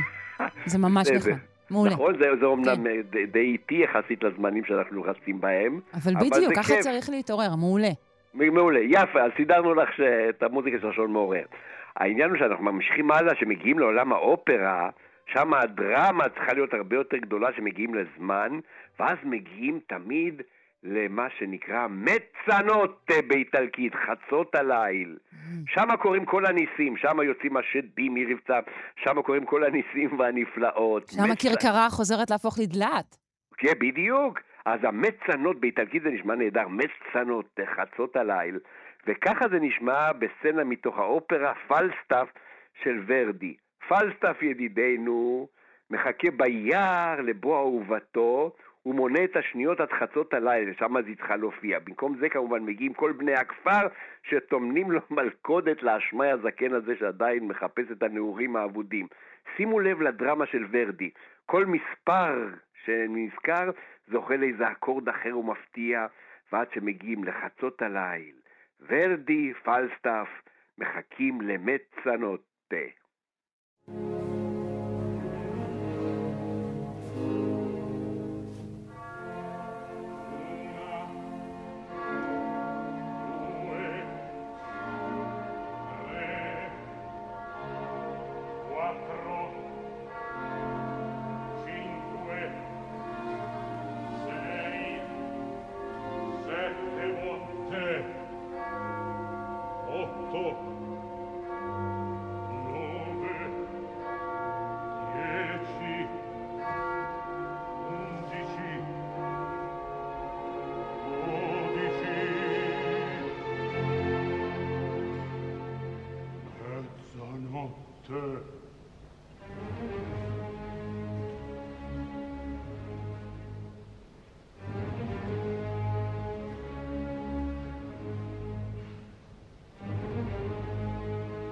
זהו המצנות, הרגע הקשה שבו אורבים לו. ואפרופו זמן, יש לנו עוד שלושה קטעים לשמוע, ורק חמש דקות. אז כמה צילים אפשר לדחוס לפי דעתך לתוך דקה אחת? תלוי כמה אתה זריז.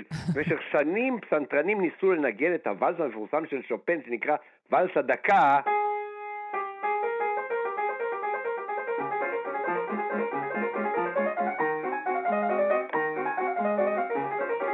וניסו יותר מהר ויותר מהר ויותר מהר, אני אפילו התאמנתי בבוקר כדי שזה יצא לי יחסית מהר. ואז מגיעה ברברה סטרייסן ומנצחת את כולם כמובן, בוואלס הדקה, הפעם עם טקסט ביחד. בוא נשמע, ברברה סטרייסן מנסה לדחוס כמה שיותר לתוך דקה. I've got a minute, just a little minute. I have only got a minute, just a minute. I have only got a minute. That is all the time I have to sing this tiny little minute waltz. It isn't easy, but I'll try it then. I've got to say goodbye, but first I'll take a minute and put in it every note that Chopin wrote, and thus I'll sing the little minute waltz and hope that I can sing with no faults. And though it's difficult, I'll give it every last breath that I've got within my body. Hope that my performance won't be very shoddy. Singing every note will not do wonders for my throat. It probably will end, of course. Of course I will. I've done it, and a wager that I made, I will have won. It's not the money, but the satisfaction that I get from winning money on this silly kind of bet. Though this kind of solo wasn't his intention, Chopin isn't here to make an intervention. So, with your permission and no intermission, I will sing each note that that composer wrote. As you can hear, my trilling isn't very thrilling, but no one can say I wasn't very willing וואו, רוצים להיכנס באמצע כאילו עם אוויר, נכון? עם בלון חמצן או משהו, וואו. חמצן, בסדר, אבל זה ברברה סטרייסן, היא לא- היא לא נושמת, היא איכשהו... לא, היא ויתרה על העניין הזה. יש כן. לה זימים, משהו כזה. אז ועכשיו, המאבק שלנו כל הזמן עם השעון, אנחנו מכירים את הדבר הזה, הפאניקה הזאת שאנחנו מאחרים, אנחנו פה, אנחנו שמה, ותמיד זה מזכיר לי את השיר של הארנב מעליזה בארץ הפלאות, שמאחר לפגישה עם מלכת הלילה. מהר, מהר, אני כאן מאחר, כן. I'm late, I'm late to כן. a very important date. כשמבצע את זה דני קיי, שהוא אחד מהאלילים שלי, זה נשמע הכי טוב. אז דני קיי, מתוך עליזה בארץ הפלאות, I'm late to a very important date. I'm late, I'm late for a very important date. No time to say hello, goodbye. I'm late, I'm late, I'm late, I'm late. And when I wave, I lose the time I save. My fuzzy ears and whiskers took me too much time to shave. I run and then I hop, hop, hop. I wish that I could fly. There's danger if I dare to stop. And here's the reason why you see I'm overdue. I'm in a rabbit stew. Can't even say goodbye. Hello, I'm late, I'm late, I'm late. עכשיו שאני חושבת על זה, אולי הוא הדמות הראשונה כמעט בילדותי שבה נחשפתי ל- ללחץ כזה של עולם המבוגרים. נכון, הארנב הממהר לפגישה עם מלכת הלבבות. אוי, איזה כן, לא, לחץ. אימא'לה, אני לחוץ בעבודה. לחוץ בעבודה, כי אחרי הפגישה הזאת הוא הולך להיפגש כמובן עם עליזה, רק יש כן. לו יום עמוס לארנב הזה. נכון. וכמובן אי אפשר בלי השעון שעליו גדלנו, השעון של לוין קיפניס ומשה וילנסקי, איזה שעון בן חיל אשר איננו נח ביום וגם בליל. אז אי אפשר לסיים ש- פינה. שזה מה שמיוחד בשיר הזה, ש- שהשעון עצמו לחוץ מהזמן, כי הוא צריך, לה- הוא צריך לעבוד כל כך קשה, הוא לא קוצב את זמננו שלנו, אלא גם את, זמנ... את זמנו שלו. כן, והוא בן חיל, הוא הוא בן בכלל... חיל, כל הכבוד לו. כל הכבוד לו. מתקתק עד אין קץ. אז ממש. לוין קיפניס, משה וילנסקי, נודה לך בשלב זה, פרופסור משה. זוהרמן, מלחין, מנצח ומייסד הקתדרה למוסיקה בשיתוף הדוקטור אסטרית בלצן. אה, יום טוב, זמן טוב היום. זמן טוב. איזה שעון בן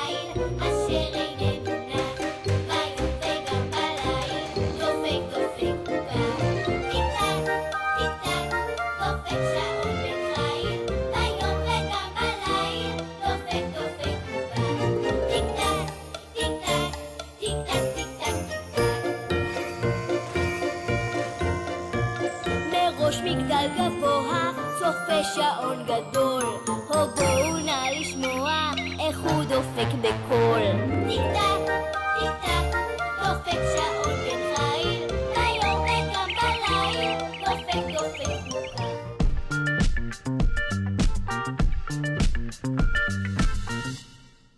אנחנו עם אה, מומיה של דינוזאור, שחי לפני יותר מ-67 מיליוני שנים. המומיה הזו נחשפה אה, בצפון ארצות הברית, ובעצם למה הכוונה במומיה של דינוזאור? אה, בואו נשוחח עם הפרופסור רבקה רבינוביץ', היא פלאונטולוגית וארכיאוזואולוגית מהאוניברסיטה העברית ואוצרת האוסף הפלאונטולוגי הלאומי. שלום. שלום. היי. אז על מה אנחנו מדברים כשאנחנו מדברים על המומיה? זה בעצם אה, ח- חתיכה עם אור, אפשר להגיד? זאת שאלה מאוד גדולה, ההגדרה של מומיה. בדרך כלל כן, מדובר שיש שימור של אה, רקמה רכה, לא משנה איזו. Mm, אוקיי. ככל שהמומיה שלמה יותר, אז, אז השימור יהיה, אז המומיה תהיה, פש... יהיה, יהיו יותר חלקים שמורים. מהמם. אז הפיסה שלפנינו היא בעצם רגל שיש עליה אור, שזה דבר מאוד נדיר. זה רגל וזנב, וואו. וזה חלק מפרט שלם שפחות ממחציתו אה, עברה טיפול, ולמעשה לפחות עוד כמות כזאת של מתוך השלד, מתוך הגופה, יש עדיין לעשות לו פרפרציה כדי להנגיש אותו למדע. אה, ככה שזה בהחלט אה, דבר מדהים. זה, זה נדיר אה, בעצם שיירים של רקמות רכות, נכון? כמו אור. בהחלט, זה מאוד נדיר, מאוד נדיר, אבל דווקא בדינוזאורים יש כמה. וזה בהחלט, זה בהחלט מצב נדיר. כמה, אבל עדיין אנחנו מדברים על, על, על עש, עשר, עשרות בודדות? ברור, ברור, ברור. כן. אוקיי. אז בואי נדבר על הטיפוס אה, שהיה הבעלים של הרגל והזנב הזה. כן, נדבר עליו, למרות ש... אה, אני חושבת שמה שיותר מעניין זה הסיפור של הרגל, אבל. כן, נכון, אבל נתחיל רק בקצרה. בכל זאת, יש כן, בעלים לרגל הזו. בטח, מדובר על אדמונטוזאורוס, שלמזלנו הוא סוג מאוד מאוד נפוץ. הוא חי באמת לקראת סוף התקופה של הדינוזאורים, 67, הרי ב-65.6 כבר הייתה הכחדה מהמם. של ה-KPG, מה שנקרא הטרטיקון הפלאוגן. כן. ולמזלנו הוא באמת סוג מאוד נפוץ, הוא אוכל עשב די גדול, יש לו אה, אה, זנב גדול לרוב, הוא הולך על ארבע, ויש אה, מין, אה, המבנה, הלסת הקדמית שלו נראית יותר כמו מקור, אבל יש לה גם שיניים. כנראה בעזרת החלק הקשה זה התלשות העלים, ואחר כך קדשו את השיניים עם שיניים מרובות שכל הזמן מתחלפות. ויש ממנו באמת כמויות רבות, חושבים שאולי הוא היה חברתי, ו- וחושבים שהיו לו עונתיות, זאת אומרת, יש הרבה מאוד מחקרים שנעשו, ואיך הוא נע, ואיך הוא הלך במרחב, ומה הייתה צורת, ה, נאמר, צורת האכילה שלו, מהמם. ולכן המציאה של ה... דרך אגב, אגב, הפרט הזה התגלה כבר ב-1999. הפרט הזה שעליו אנחנו מדברים? כן, כן. אה, אוקיי. מהמם. אה, הוא התגלה, אבל אה, כוחה של ה... של... כוחו של המדע, שכל פעם יש התקדמות ומסתכלים על דברים אחרת, וזה לוקח המון זמן להכין פרט כזה למחקר. כן, כן. ובינתיים התגלו נוספים, אז אפשר, אפשר לדון. אה, דינוזאורים כל כך, אה, תגליות כל כך מדהימות יש, שאפילו יש קבוצה שכבר הרבה שנים מבחינה בחלקים של תאי דם שהשתמרו. וואו. זה, זה באמת מדהים. אה, אני חושבת שבהתחלה הם היו חוכא ואטלולא, ועם הזמן האמינו להם, עם, עם השיטות הנוספות. למעשה אפשר להשוות מין אה, פרט כזה של, של בעל חיים מהעבר שהשתמר בכזאת צורה, כמעט כמו מה שנקרא אתרים. אתרים שהשימוש שלהם יוצא דופן זה נקראים לאגרסטאטה, והמידע שמקבלים מאזור כזה, מפרטים כאלה, מפרט אחד, הוא כמובן ממלא אחר כך את כל ההשוואות שאפשר לעשות בנושא הזה. מהמם. ולכאן נוסף גם הסיפור שאנחנו מדברים פה ממש בסיפור של, של מז"פ. כי החקירה, איך קרה שהחלקים הרכים השתמרו, כן, זהו, זה מה שמעניין פה, כמו? שאמרת. נכון. זה מה שמדהים. זה בהחלט מאוד מדהים. וכאן בעצם העבודה הזאת מנסה לערער על כל הנאומים הקודמים שנהגנו להגיד מה הסיכוי שמשהו ישתמר טוב. אנחנו תמיד אומרים, כיסוי מהיר בסביבה שקטה עם, עם איזשהו סדימנט הגרגר, ובזה נגמר הסיפור. נכון. אם יש דברים יוצאי דופן, כמו כפייה כמובן באזורים המאוד קרים, זה מקרה יוצא דופן, או קבורה בתנאים ללא חמצן אנאירובים, אלו המקרים היוצאי דופן. אבל הבסיס, הבסיס של איזושהי השתמרות זה שהכיסוי יהיה מהיר, לא חשוף לשום דבר, ו- ופשוט ב- במשהו שלא לא יערער את, ה- את הצורה האנטומית. וכאן, מה שגילינו, אנחנו מדברים על, על סימני הנשיכה? את מושכת לשם? כן, כן. אוקיי. מהמם. ספרי לנו על זה. פה אנחנו מגלים שעל האור, שזה כבר מדהים שהשתמר, תארו לעצמכם, אנחנו רואים שיש סימנים של אה, קריאה, נשיכה. עכשיו, זה בכלל מדהים, כי כל הרעיון הוא שמשהו שיש לו סיכוי להשתמר, כמו שאמרנו, שהוא לא יהיה חשוף נכון. לכל הגורמים האלה. וכאן בדיוק שעלולים. ההפך לכאורה, כן. כאן בדיוק ההפך, ו- ולמעשה דרך העבודה הזאת הם מנסים לערער על הדוגמה הזאת שיש לנו איך תהליכים אה, מתרחשים אשר מאפשרים בסופו של דבר שימור יוצא דופן. אז זה מין ערעור כזה על מה שבדרך כלל אמרנו, והם אומרים צריך לחשוב על עוד אה, כמה וכמה תרחישים. זה ממש כמו תרחיש שבאים לזירת פשע ומנסים להבין. כן. והם גם מנסים להבין אילו בעלי חיים טרפו. נכון, מי נשך אותו? מי נשך אותו. עכשיו, יש פה שני דברים. כאשר נושכים את האור, באופן טבעי, הדפוס שיהיה, הוא יהיה הרבה יותר גמיש. זה לא כמו לנשוך משהו קשה שמשאיר את הדפוס כמו שזה היה.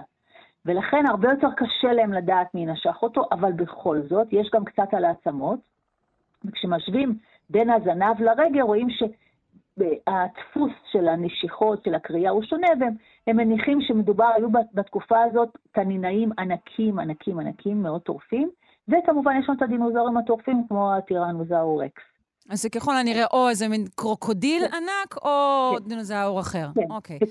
ולפי הדגם, אה, הזנב והרגל היה אה, כנראה, הם מאוד זהירים, כנראה זה היה מדובר על שני מינים שונים. אוקיי. ואיך הנשיכה הזאת עצמה קשורה לשימור? או, זה, זה כל הסיפור. אז זה מה שמנסים לטעון אה, במאמר הזה, שאנחנו צריכים לדמיין, אה, בהתבסס כמובן על מחקרים שעושים היום, שמנסים לדמות איך תהליכים כאלה של ריקבון וקבורה מתרחשים, שלמעשה אם אה, טורפים כן ניגשים לגופה או גורמים למותה ותולשים ממנה חלקים, אבל לא מסיימים במרכאות את כל העבודה, התהליכים של האורגניזמים הנוספים, הרי הנשיכות הגדולות זה רק מה שאנחנו רואים בעין. למעשה מבחינה מיקרוסקופית יש תהליך שלם של, אה, של אה, אכילה אה, ושל התפוררות שמתרחש ממיקרואורגניזם, שזה התהליך העיקרי. ואם התהליך הזה יכול להתחיל, אבל מפסיק באיזשהו שלב, אחרי שהטורפים הגדולים לקחו מה שהם לקחו, ואז מגיע הכיסוי, בין זה בסביבה יבשה או בסביבה רטובה, שמה שהיה מקרה כאן, זה עדיין אפשרי שההשתמרות היוצאת הדופן תתרחש. וזאת בעצם גישה חדשה לחלוטין, שתגרום לנו בעתיד, שנמצא דברים כאלה, הלוואי, לחשוב אחרת על מה אנחנו רואים. גם להיות זהירים ולצפות גם בסביבות שלא ציפינו שיש סיכוי, כאשר אנחנו חופרים או מכינים איזשהו מובן, להיות מודעים שדבר כזה מדהים אפשרי. זאת תרומה מאוד חשובה להבנה הזאת. וגם הם לקחו את החלקים האלה ל-CT ויכלו לראות את העצמות ואת הקשר בין האור לעצמות ולשחזר יותר טוב את מתאר הגוף, בהתחשב בכך שאין כבר אה, רקמות רכות כמו שרירים ובשר, אבל אפשר היה יותר טוב להבין את המבנה למשל של הזנב, שזה מאוד חשוב. כן. זנב מאוד גדול.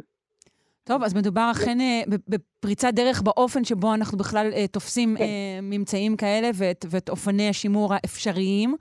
אה, אה, ציינת, רק ככה אנקדוטה לסיום, אמרת שאכן הממצא התגלה לראשונה ב-1999. נוסיף כאן פרט נחמד, שזה תלמיד תיכון מקומי אה, מצא אותו, ואולי זה יעודד את מאזיננו הצעירים גם להסתכל למטה, אל הקרקע, ולחפש. ולדווח מיד. ולדווח מיד, כמובן. פרופסור גם רבקה רבינוביץ', פלאונטולוגית וארכיאוזואולוגית מאוניברסיטה העברית, ואוצרת האוסף הפלאונטולוגי הלאומי. אני מודה לך מאוד. בבקשה. יום טוב.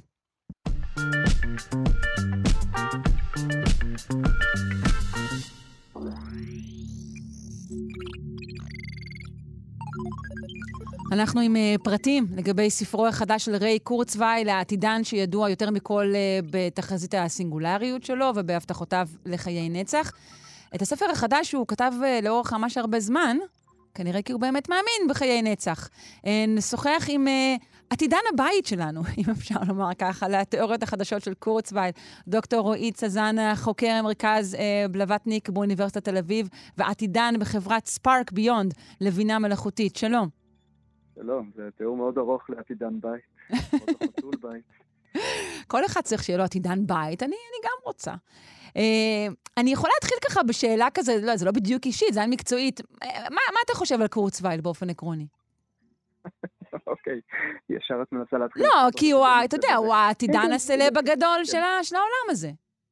אוקיי, אה, אני אענה ככה. אה, קורצווייל כותב כבר יותר מ-30 שנים את התחזיות שלו ואת הרעיונות שלו לגבי העתיד, ואני לא רוצה להתייחס לתחזית אחת מסוימת שלו, אני כן רוצה לדבר על שני דברים שהוא בעצם מביא ומנגיש לציבור הרחב.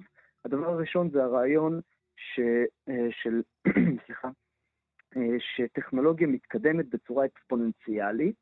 אני יודע, זה עכשיו עושה כאב ראש לכולם. לא, מה פתאום, זו מילה שמאז הקורונה אנשים מגלגלים על הלשון כמו קרטיב. צודקת, אין בעיה. אז, אז מה, ש, מה שזה אומר זה שטכנולוגיות מסוימות אה, נבנות על עצמן.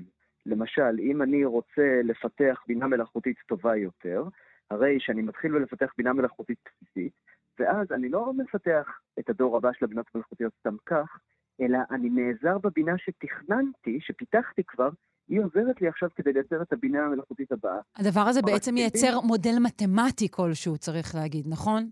בדיוק, זה מתאר מודל אה, מתמטי, זה מתאר פונקציה מתמטית, שהרעיון הוא שלמרות שבהתחלה טכנולוגיות מסוימות יכולות להיראות כאילו הן מתקדמות באיטיות, הרי שככל שעובר יותר זמן הן נבנות על עצמן, ולקראת, אה, בשלב מסוים, יש מה שנקרא פיצוץ, איזושהי נקודת סינגולריות, שזה אומר שהטכנולוגיה מתקדמת כל כך מהר, תוך זמן כל כך קצר, שקשה לנו מאוד לדמיין את העולם כפי שהוא ייראה בעוד 10, 20, כן. 30 שנים. נקודת, נקודת מהפך, נקודת הסינגולריות נקודת הזאת, מהפך, כן. שניתן לומר, באמת שקורצווייל הוא אולי- אחד האנשים שהכי מזוהים אה, עם הרעיון הזה, עם השיח הזה, ושיש סביבו גם משהו שכמעט, אני אגיד, אה, עדת מאמינים. נכון, משהו כמעט, משהו כמעט מיסטי. אה, תראי, אה, קודם כל, הרעיון של הסינגולריות הומצא כבר אה, לפני זה על ידי מרווין מינסקי, לא נכון. ניכנס לזה, אבל קורצל הוא זה שהצליח להביא אותו לציבור הרחב בצורה מאוד מאוד משכנעת. וקורצל בהחלט, יש לומר, אוסף מסביבו, לא אוסף, סליחה, מתכנסים מסביבו אנשים שמאמינים שבזכות היכולות של הטכנולוגיה, לא היום, אבל בעוד 10, 20, 30, 50, 100 שנים, אנחנו נוכל בעצם לספק דברים לאדם, למין האנושי, אה, שפעם היו, ששמורים רק לאלים במיתולוגיה. חיי נצח, כוחות על, יכולת לתקשורת מוח למוח, יכולת להעביר את המוח למחשב או להיכנס לגמרי לעולם וירטואלי, דברים שאתה יכול לקרוא להם רק בספרי המדע הבדיוני. מהמם. אה, וכן, בוודאי, זה מאוד מאוד נוגע כמובן אה, ומרטיט את הלב של, של כולנו. כולנו רוצים... ב- בעיקר אולי של אנשים שהם מפתחים טכנולוגיים, כי יש פה מין אופטימיזם טכנולוגי כזה, שאולי לא רואה את, את כל הבעיות שבדרך. אני חושב שהוא רואה, ואני חושב ש... וגם קורצווייל עצמו מדבר על הבעיות שבדרך, לא על כולן, ואף פעם גם אי אפשר לחזות כמובן את כולן, אבל חד משמעית אה, מדברים גם על הבעיות, אלא שמה שקורצווייל עושה, אני חושב שזה משהו באמת באמת גדול, הוא מספק חזון לעולם. הוא מספק איזושהי, הוא מתאר נקודת סינגולריות, איך שתרצי לקרוא לזה, אבל הוא מתאר איך יכול העולם להיראות בסוג של אוטופיה, דברים שפעם היינו רק חולמים עליהם, והוא אומר, יש לזה באמת סיכוי. ומכיוון שהוא אומר את זה, אנשים, טכנולוגים, ילדים, מהנדסים, מדענים באמת מתחילים לחתור לשם ולנסות לממש את הדברים האלו. Mm, כלומר, ברגע, הוא, הוא שם יתד איפשהו, נגיד, בעתיד, ואז לשם חותרים, וזה, וזה טוב שזאת נקודה אופטימית. הוא, נכון, אוקיי. זה, זה נהדר שזו נקודה אופטימית, והייתי אומר שבזכות זה שהוא מביא את הנושאים האלו לקדמת השיח, אנשים אחרים מעיזים לדבר עליהם ברצינות, מעיזים לנסות להגיש גרנטים ובקשות למימון מחקרים, זוכים בהם, וזה כתוצאה מזה באמת. העולם מתקדם לקראת החזון שלו. בואו נדבר על לפחות הספר... חלקים כן, מהחזון. נכון. בואו נדבר על הספר החדש, שיקרא הסינגולריות קרבה עוד יותר, נכון? נכון. הספר הקודם שלו נקרא סינגולריות קרבה, The Singularity is Near, מהמם. והוא דיבר שם באמת, הסביר את כל הנושאים של, של מגמות אקספוננציאליות, סינגולריות, נעביר את המוח למחשב, ועוד, ומחשבים שידברו כבני אדם, ועוד ועוד. כן. מאז עברו כבר שנים לא, לא מעטות, והוא בעצם אה, אה, השקיע חלק מהזמן הזה בכתיבת אה, הספר החדש שלו. חשוב לציין, הספר עדיין לא הסתיים, והסיבה שאני מדבר כאן איתכם היום היא שלפני שבועיים בערך אה, הייתי בכנס העתידנים הגדול בדובאי, באיחוד האמירויות, ועלה שם לבמה חבר שלי, אה, דוקטור חוזה קורדרו, אה, שדיבר על עצירת ההזדקנות. אני סתם נהנית לרגע שהעתידן נקרא חוזה, אבל תמשיך, כן? נכון, כן. זה הולך לו טוב. ומה שהוא, ומה שהוא עשה, חוזה הוא, כמו כל עתידן, הוא גם קצת אה, ככה אוהב, אוהב להראות דברים בגדול על הבמה ולספר ולהתרגש, אז הוא הראה את הספר, את הטיוטה של הספר הבא, החדש, של ריי קורצווייל, שיצא לאור רק בעוד שנה כנראה, הסינגולריות קרבה עוד יותר, אז הוא הראה שם את ה, ככה את המניוסקריפט אה, באורך של אה, הרבה מאוד עמודים, ואמר, מה שקורצווייל מנבא כאן, זה שבעוד עשר שנים אנחנו בעצם נצליח אה, להגיע למהירות הימלטות מהזדקנות. מהירות הימלטות מהזדקנות, אנחנו נצטרך ראשי תיבות לעניין הזה. יש לזה, מצוין. ראשי תיבות, מה, מה, מה, מה. מה, מה, מה, מה אולי יספיק, לא? מה, מה, מה. כן, אבל צריך להוסיף עוד מה. מה? לא. תמיד צריך להוסיף גם מה? אוקיי. בדיוק. אז בואי בוא, אני, אסביר לך מה, הרעיון בזה. אמ, אה, בואי נניח שכל שנה את מזדקנת בשנה. לא צריך להיות חכם גדול כדי להבין את זה, כן? כל שנה מתווספת לך שנה ביולוגית. עכשיו, קורצווייל ו... יש, יש הוגה דעות אה, אחר, אוברי, דה גריי, שטבע את המונח הזה של מהירות הימלטות מהזדקנות, שזה אומר שהטכנולוגיה מתקדמת גם היא במהירות.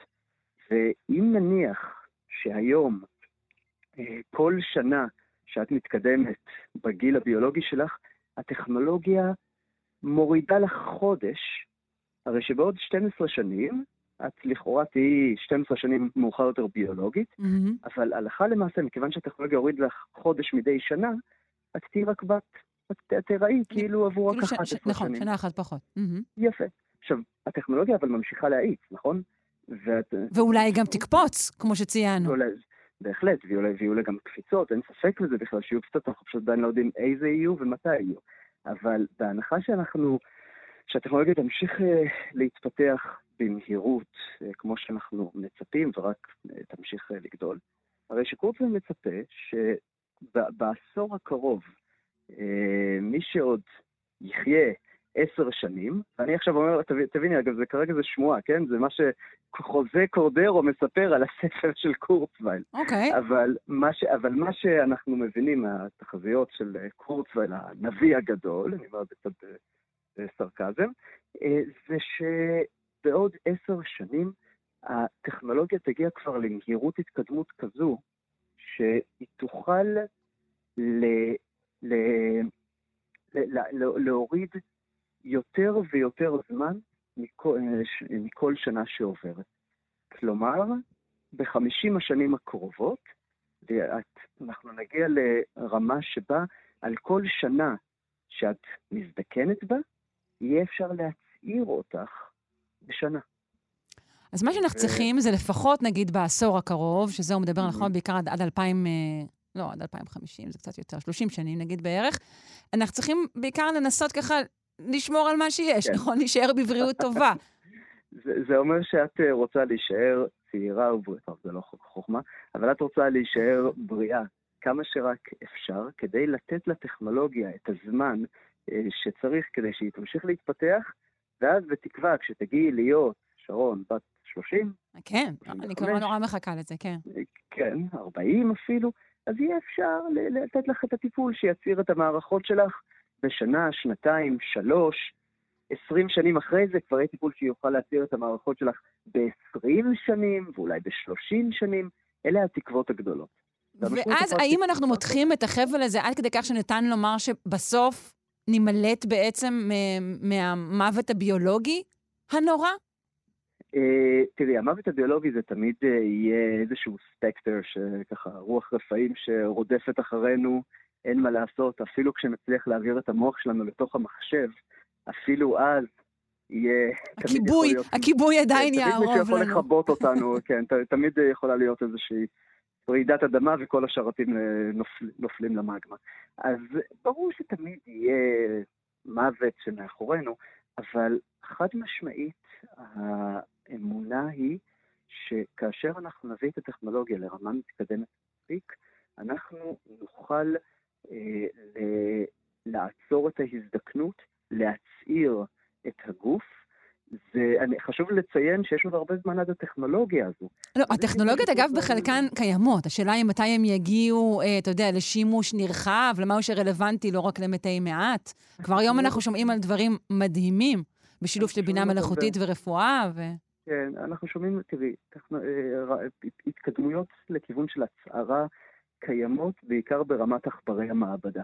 ואני אומר לסטודנטים שלי מדי פעם שעכברים אפשר לעשות אותם כל דבר, גם להצמיח להם כנפיים ויעופו, אבל משם ולתרגם את זה לבני אדם יש עוד הרבה מאוד זמן.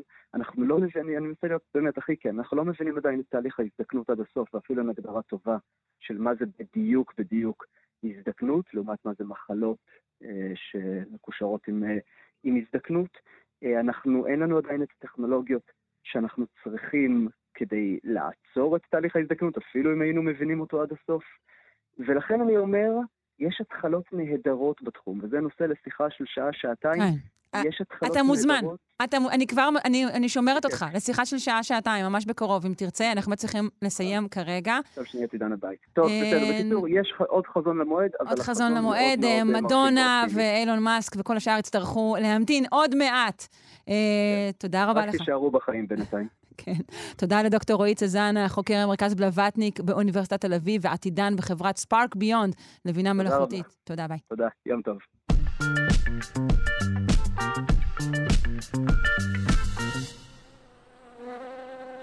מחקר חדש אומר שדבורים מייצרות כל כך הרבה חשמל, שהן עשויות להשפיע על מזג האוויר המקומי. דבורים, חשבתי שהן מייצרות דבש, אבל לא, חשמל, כתוב כאן חשמל. אה, נפנה לפרופסור יואב יאיר, דיקן בית הספר לקיימות באוניברסיטת רייכמן וחוקר אטמוספירה וחלל. שלום. שלום, בוקר טוב שרון ולמאזינים. בוקר אור, כיצד דבורים מייצרות חשמל? לא רק דבורים, האמת היא שזה כל חרקים מעופפים, והמחקר הזה של אלארד הנטינג והקבוצה של אוניברסיטת בריסטול, שהתפרסם לאחרונה ב-iScience, אני מכיר את המאמר הזה אינטימי כי שפטתי אותו בין היתר, או, מחקר מאוד מעניין על אה, האופן שבו חרקים מעופפים משפיעים על השדה החשמלי בקרבת פני השטח, והתוצאות האפשריות של ההשפעות הללו על תופעות מזג אוויר בסקאלה יותר גדולה. מה שהם עשו, הם אה, שמו גלאים של שדה חשמלי באזור של כוורות. אגב, אני מפעיל כאלה גלאים גם כאן בישראל, אחד במצפה רמון ואחד על הר החרמון, ולעמיתי יש אה, מצפים נוספים, גם באוניברסיטת אריאל. אנחנו מודדים באופן שגרתי את השדה החשמלי האטמוספרי במזג אוויר נוח. אה, אוקיי. אנחנו מצויים למעשה, אנחנו מוקפים, יש לומר, וטבולים בשדה חשמלי שמשתרע מפני השטח ועד האטמוספירה העליונה, עד היונוספירה, גובה 100 קילומטר בערך, ואנחנו מצויים במין תווך כזה שהוא מחושמל בחולשה. ומעקב אחרי השדה החשמלי מאפשר לנו לגלות כל מיני תופעות מזג אוויר, ולתת התראה למשל בפני סופות אבק, בפני זיהום אוויר, או אפילו בפני, כמובן, התרחשותן של סופות ברקים. רגע, ומדוע מראש הושמו גלאים כאלו אה, ליד כוורות? אז זהו, יש אה, אה, והיו תצפיות על הפרעות שנגרמות לשדה החשמלי במזג אוויר נאה כתוצאה מהימצאותם של חלקיקים טעוני חשמל. אה, זה יכול להיות זיהום אוויר כאמור, זה יכול להיות אה, אבק, והחוקרים מאוניברסיטת בריסטול, שזו קבוצה משותפת של ביולוגים ופיזיקאים, אה, החליטו להסתכל על הנושא של טעינה חשמלית מחרקים, כי ידוע שחרקים וגם הפרחים וחלקיקי האבקה הם נושא מטען חשמלי, פשוט משום שבאוויר יש יונים חופשיים, וגם התנועה בכנפיים, כן, 250 אה, נפנופי כנף בשנייה של דבורים. וואו, זה מלא. כן, כן, זה מאוד מאוד מהיר וזה מייצר אה, גם ערבול קטן וגם אה, מגדיל את ההסתברות להדבקה של יונים לכנפיים של החרקים הללו, אהה. וגם הפרחים בעצמם, חלקיקי הפולן, האבקה, היא טעונה מטען חשמלי. אז רגע, זה עוזר בעצם למשוך, נגיד, אה, ל- ל- לעכבישים, לפרחים? זה עוזר, עוזר למשוך אליהם דברים, המטען הזה? כן, כן, בדיוק, יפה אמרת. למשל, ידוע שחלק מהעכבישים בטבע הרשתות שהם טובים טעונות במטען שלילי, וכך חרקים שנושאים איתם מטען חיובי הם מוצמדים בין היתר על ידי כוחות האחיזה החשמליים, ומאוד מאוד קשה להם להשתחרר. אז דבורים הן חיוביות ונושאות מטען חיובי, והשאלה היא הייתה כמה. זהו, זה הש- עכשיו, אני חושבת, כמו שאמרת, זה דברים שכבר בחלקם היו ידועים, ועכשיו השאלה המרכזית היא, מהו קנה המידה של ההשפעה של הדבר הזה, נכון? נכון. עכשיו יש לזכור שבאופן רגיל, אם אנחנו שמים אה, גלאי של שדה חשמלי שמודד את אה, הפרש הפוטנציאלים בגובה פני השטח, אנחנו מוצאים ערכים, בוא נגיד 100-130 וולט למטר. זה הערך הממוצע, מה שנקרא Fair Weather Electric Field, השדה החשמלי במזג אוויר נוח. כלומר, ללא שערות, ללא ברקים, ללא אבק ושלג. שטוענים את, ה- את האוויר בהרבה יותר חשמל. אוקיי. נכון, בדיוק. ומה שהם מצאו במחקר, כשהם שמו את הגלאי שדה חשמלי ליד כוורות דבורים, זה שכשהדבורים יוצאות בבוקר, יוצאות לעבודה, מה שנקרא, אה, השדה החשמלי כמעט פי עשר יותר חזק, מגיע לערך של אלף וולט למטר. זו הגברה דרמטית. וואו. נכון. ומכאן הם, אה, הייתי אומר במין קפיצה לוגית אולי, אה, הגיעו למסקנה שאוקיי, אם דבורים גורמות לקפיצה של פי עשר בשדה החשמלי, שערו בנפשכם מה יעשו נחילי הרבה בדיוק על זה חשבתי, על נחילי הרבה. נכון? והם, אה, אמרתי, השתמשו בידע קיים על גודלם, עוביים וכמות חרקים בנחילי הרבה עצומים, שאנחנו יודעים שפוקדים להוותנו גם את אזור המזרח התיכון וגם אה, את דרום מדינת ישראל. והדברים האלה, הם כותבים במאמר, יכולים להגיע לממדים תנכיים, שזה... בדיוק. לכן נגיד אנחנו על עשר המכות, למשל. ייתכן שההרבה בכלל הביא איתו שתיים, שלוש מכות אחרות, שבכלל נבעו מהמטען החשמלי המטורף שלו. זה גם יכול להיות. זאת אומרת, זו אפשרות שאי אפשר לשלול אותה. נחיל הרבה יכול להגיע לשטח של 1,200 קילומטר מרובע, ויש בו 80 מיליון אה, חגבים, והחבר'ה האלה טסים במהירות אה, עם הרוח, אבל כאמור, נוסעים איתם מטען חשמלי, וזה כבר אה, סיגניפיקנטי. כאן אנחנו יכולים לצפות להגברה ניכרת של השדה החשמלי. אנחנו מדדנו, אם אני אעשה אנלוגיה למה שמדדתי עם הסטודנט שלי, שי כץ, אה, בסופות חול בנגב מדדנו ערכים של 20 אלף וולט למטר. זאת אומרת, בין 10,000 ל-20 אלף וולט למטר, שזה ערך רציני וחזק מאוד. אני לא אגיד שהוא כבר מגיע לסף יצירת ניצוצות חשמליים, אבל הוא בהחלט יכול להשפיע על מעבר למשל של תשתורת אלקטרומגנטי, רשתות סלולריות, אה, לטעון עצמים אה, חשמליים במטען שיכול לגרום להם לתקלות, וכמובן, בגלל כוחות התאחיזה החשמליים, לכסות באבק פאנלים סולאריים והרבה מאוד מכשירים רגישים. Mm-hmm. אגב, במקרה בלי קשר התפרסמה השבוע תמונה של הפאנלים הסולאריים של חללית שנמצאת על מאדים, ורואים שהאבק נדבק ממש לפאנלים הסולאריים בגלל כוחות האחיזה החשמליים, כי כמו החרקים, הדבורים וההרבה, גם אבק טעון במטען חשמלי. לא, זה שיצטרכו אין ספור חברות ניקיון בשביל כל נושא החלל, זה אנחנו כבר יודעים. לא, גם בכדור הארץ, שרון. כשאנחנו מדברים על, על, על, על מעבר לאנרגיות מתחדשות, אנרגיה סולארית, אבק זה אחת הבעיות הגדולות, משום שזה מוריד את הנצילות של תאים פוטו-וולטאיים, בעצם זה שהוא מכסה את הפאנלים באבק. כן. טוב, אבל אתה יודע, גם יש יותר אבק ככל שכדור הארץ גם מתחמם ומתייבש, אז בעצם אולי אם תהיה יותר אנרגיה ירוקה, אולי יהיה גם פחות אבק. אבל אני רוצה לשאול אותך, האם מנינו פה כל מיני הפרעות פוטנציאליות שהדבר הזה יכול לייצר? האם לראייתך, למחשבתך, יש דרך גם לרתום את, ה, את ההשפעה הזו?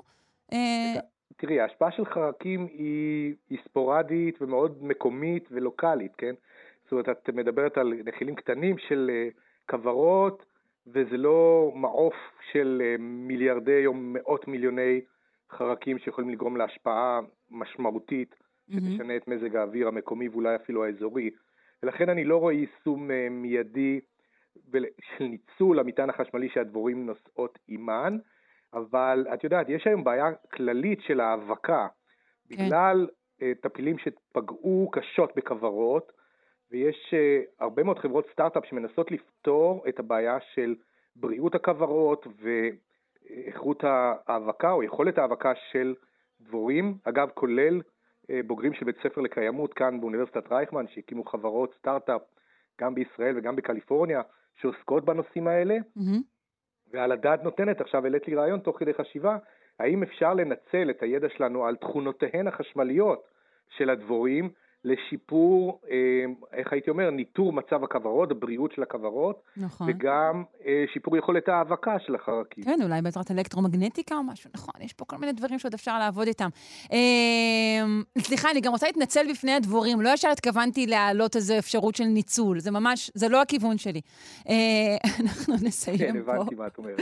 פרופסור יואב יאיר, דיקן בית הספר לקיימות באוניברסיטת רייכמן וחוקר אטמוספירה וחלל. אה, תודה רבה על עוד שיחה מרתקת. להתראות. חן חן שרון, להתראות. ביי.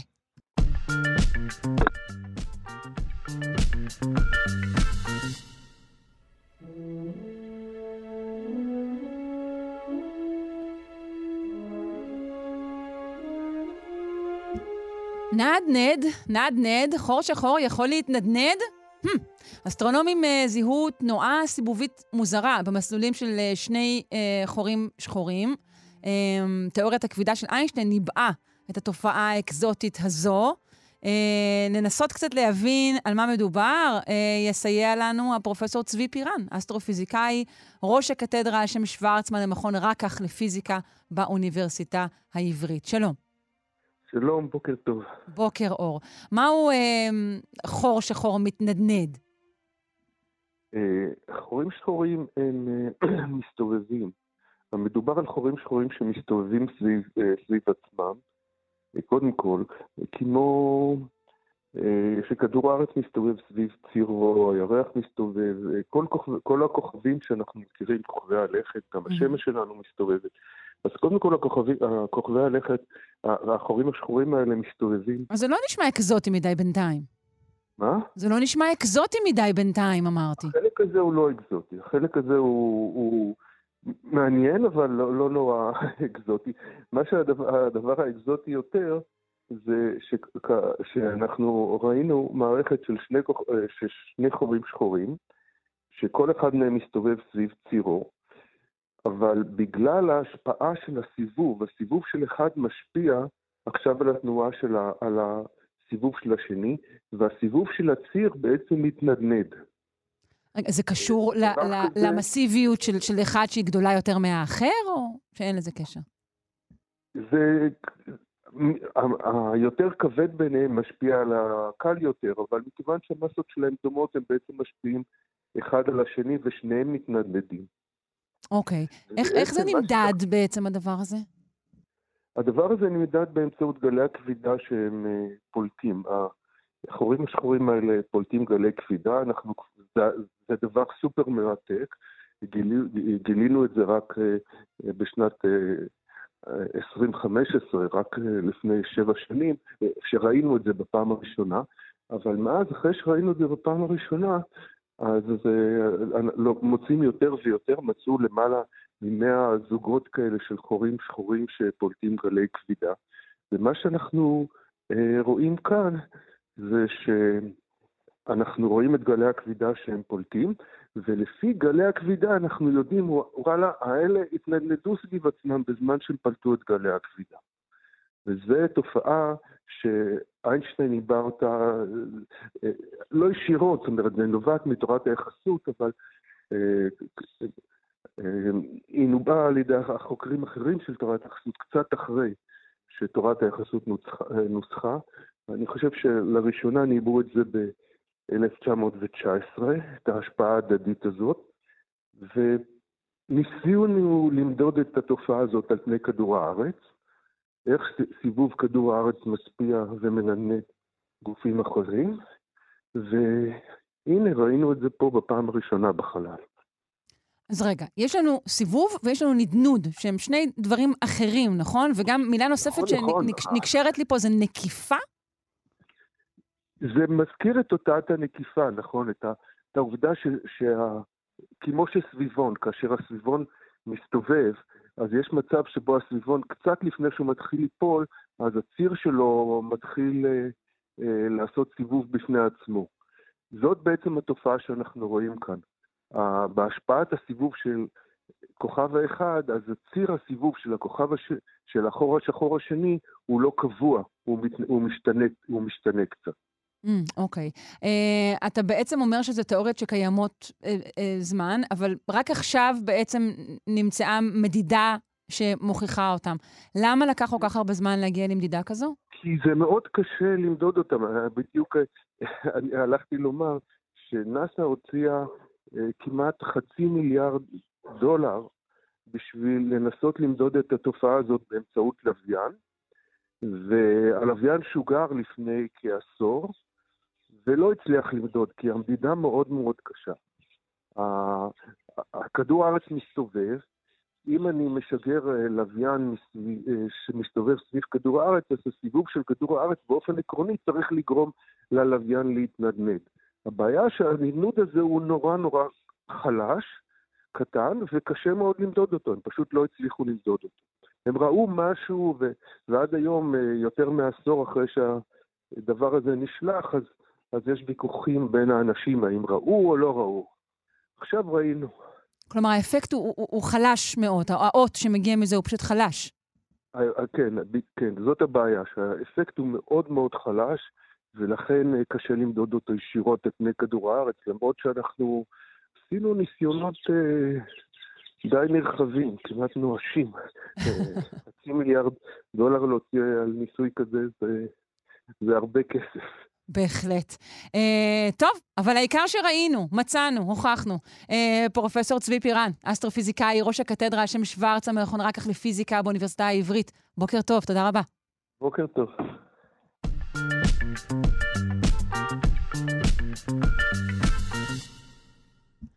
אנחנו עם המרוץ העולמי אחר uh, חלבון העתיד. Uh, חלבונים הם בעצם המכונות המולקולריות שאחראיות לכל התהליכים הכימיים ביצורים חיים.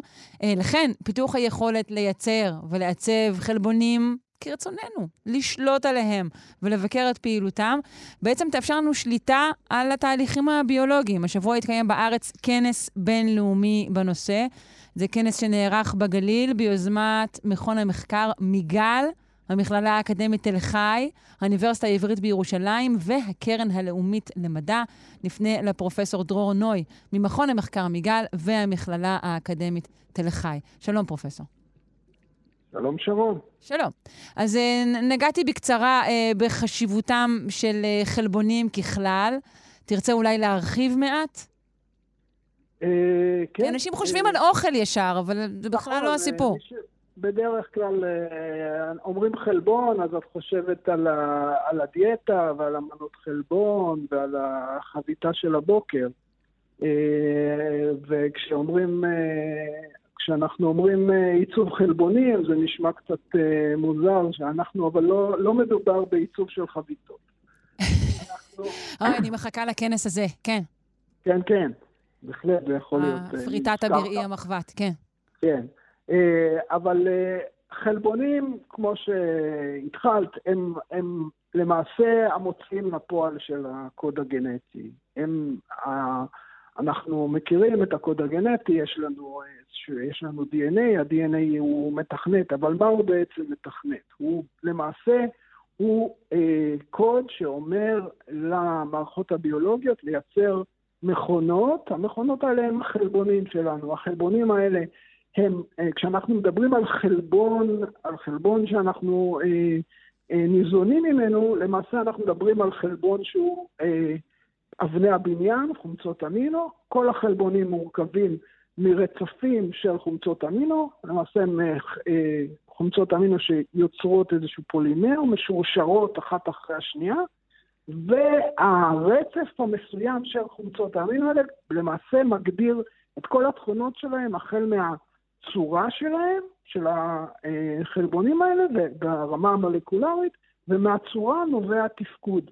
אה, אם פעם ניסית אה, לאכול אה, מרק במזלג, אז את מבינה שהשימושיות של מכונה היא תלויה גם בצורה שלו, וזה בדיוק, בדיוק העניין.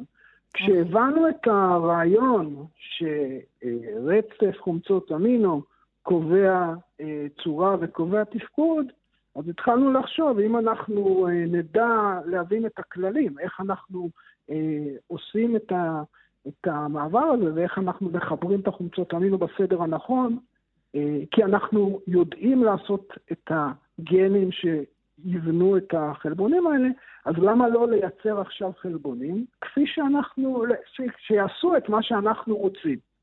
זה למעשה המבחן האולטימטיבי של ההבנה שלנו של, ה, של החוקים האלה. וזה התחום שנקרא באנגלית פרוטאין דיזיין או עיצוב חלבוני. אוקיי, בואו נדבר, אה, ניכנס קצת בעובי הקורה בזמן הלא רב שנותר לנו. אה, בכנס אה, הוצגו פיתוחים שונים. אה, בואו נדבר רגע על המחקר שלך, שעוסק ב- בייצור חומרי דלק אלטרנטיביים, עניין אה, חשוב ואפילו דחוף. אה, נכון, אה, זה עניין חשוב, דחוף ומאוד מאתגר. אה, אנחנו מנסים אה, למצוא השראה במערכות אה, שאנחנו מכירים בכל מקום בחוץ, צמחים, מערכות פוטוסינתטיות, הצמחים יודעים לקחת את אנרגיית האור ולנצל אותה היטב, מה שהם יודעים לעשות בעיקר, הם יודעים לקחת את האנרגיה הזאת ולהשתמש בה, לקחת בעצם את, את חומר הדלק בעזרת האור, וחומר הדלק הוא למעשה מים. ועל ידי האור הם מצליחים לקבל אה, אנרגיה או חשמל, אה, אלקטרונים ממולקולת מים, ואת המולקולת מים, את האנרגיה הזאת הם ממשיכים ומנצלים הלאה לקיבוע פחמן דו-חמצני. רגע, רגע, איפה החלבונים פה נמצאים? אז את, ה, את הפעולה הזאת עושים חלבונים שמצויים בתוך הממברנות של התאים של ה- תאי הצמח, זה יכול להיות לא רק צמחים, גם אצות חד-תאיות וגם חיידקים פוטוסינתטיים שנקראים ציאנובקטריה, אם פעם שמעת על ספירולינה או כל האצות הירוקות האלה. שמעתי איך לא טעמתי, כן. אה, אוקיי, לא נורא. בכל מקרה, ה- אה, המערכות האלה, יש שם קומפלקסים אה, חלבוניים גדולים, והם יודעים לסדר פיגמנטים שנקראים קלורופילים, זה הקלורופילים, שה- זה הצבע הירוק שאת רואה, ובעזרת הסידור הזה הם מצליחים למעשה לייצר מערכות שעושות המרת אנרגיה בצורה אה, די יעילה, ומאפשרות למעשה לצמח לקיים את עצמו. אנחנו רוצים לקחת את המערכות האלה וללמוד באמת איך עושים את המעבר הזה מאוד יעיל, לייצר, להבין את החוקים, לייצר חלבונים שיקשרו קלורופילים, ימצאו את, המעבר, את, ה, את המרכזים הקטליטיים שיעשו חיזור, חמצון של המים, ואז את האלקטרונים האלה להעביר לחלבונים אחרים, לאו דווקא מהפוטוסינתזה, שיודעים לעשות בשבילנו דלקים יותר אה, ידידותיים לסביבה, למשל מימן, שהשריפה שלו למעשה מחזירה אותנו ל, למולקולת מים ו, אה, אה, וחמצן בלבד. אה, זה דברים שכבר הצלחתם לעשות?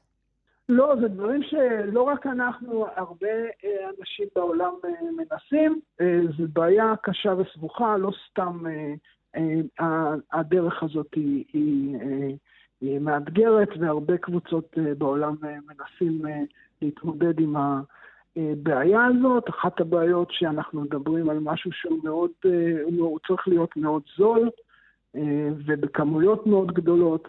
והמערכות אה, המערכות הביולוגיות מייצרות, אבל מייצרות אה, מעט ובקצבים אה, נמוכים, וכדי אה, לייצר את המערכת שמייצרת אותה אנחנו צריכים להשקיע יותר כסף. אה, זה יותר, כרגע יותר מתאים באמת לחומרים שהם בעלי ערך אה, אה, יותר אה, גבוה, למשל אה, תרופות או... או חומרי, חומרי טבע אחרים. כן, שגם מיזמים כאלו אה, הוצגו בכנס. אני נאלצת אה, לקצר את שיחתנו לצערי, שכן הייתי שמחה אה, לשמוע עוד על הפיתוחים האלו, אבל אולי בהמשך. תודה רבה לך, פרופ' דרור נוי, ממכון המחקר מיגל והמכללה האקדמית תל חי. נשמח להתעדכן במחקריך. תודה. תודה רבה, להתראות.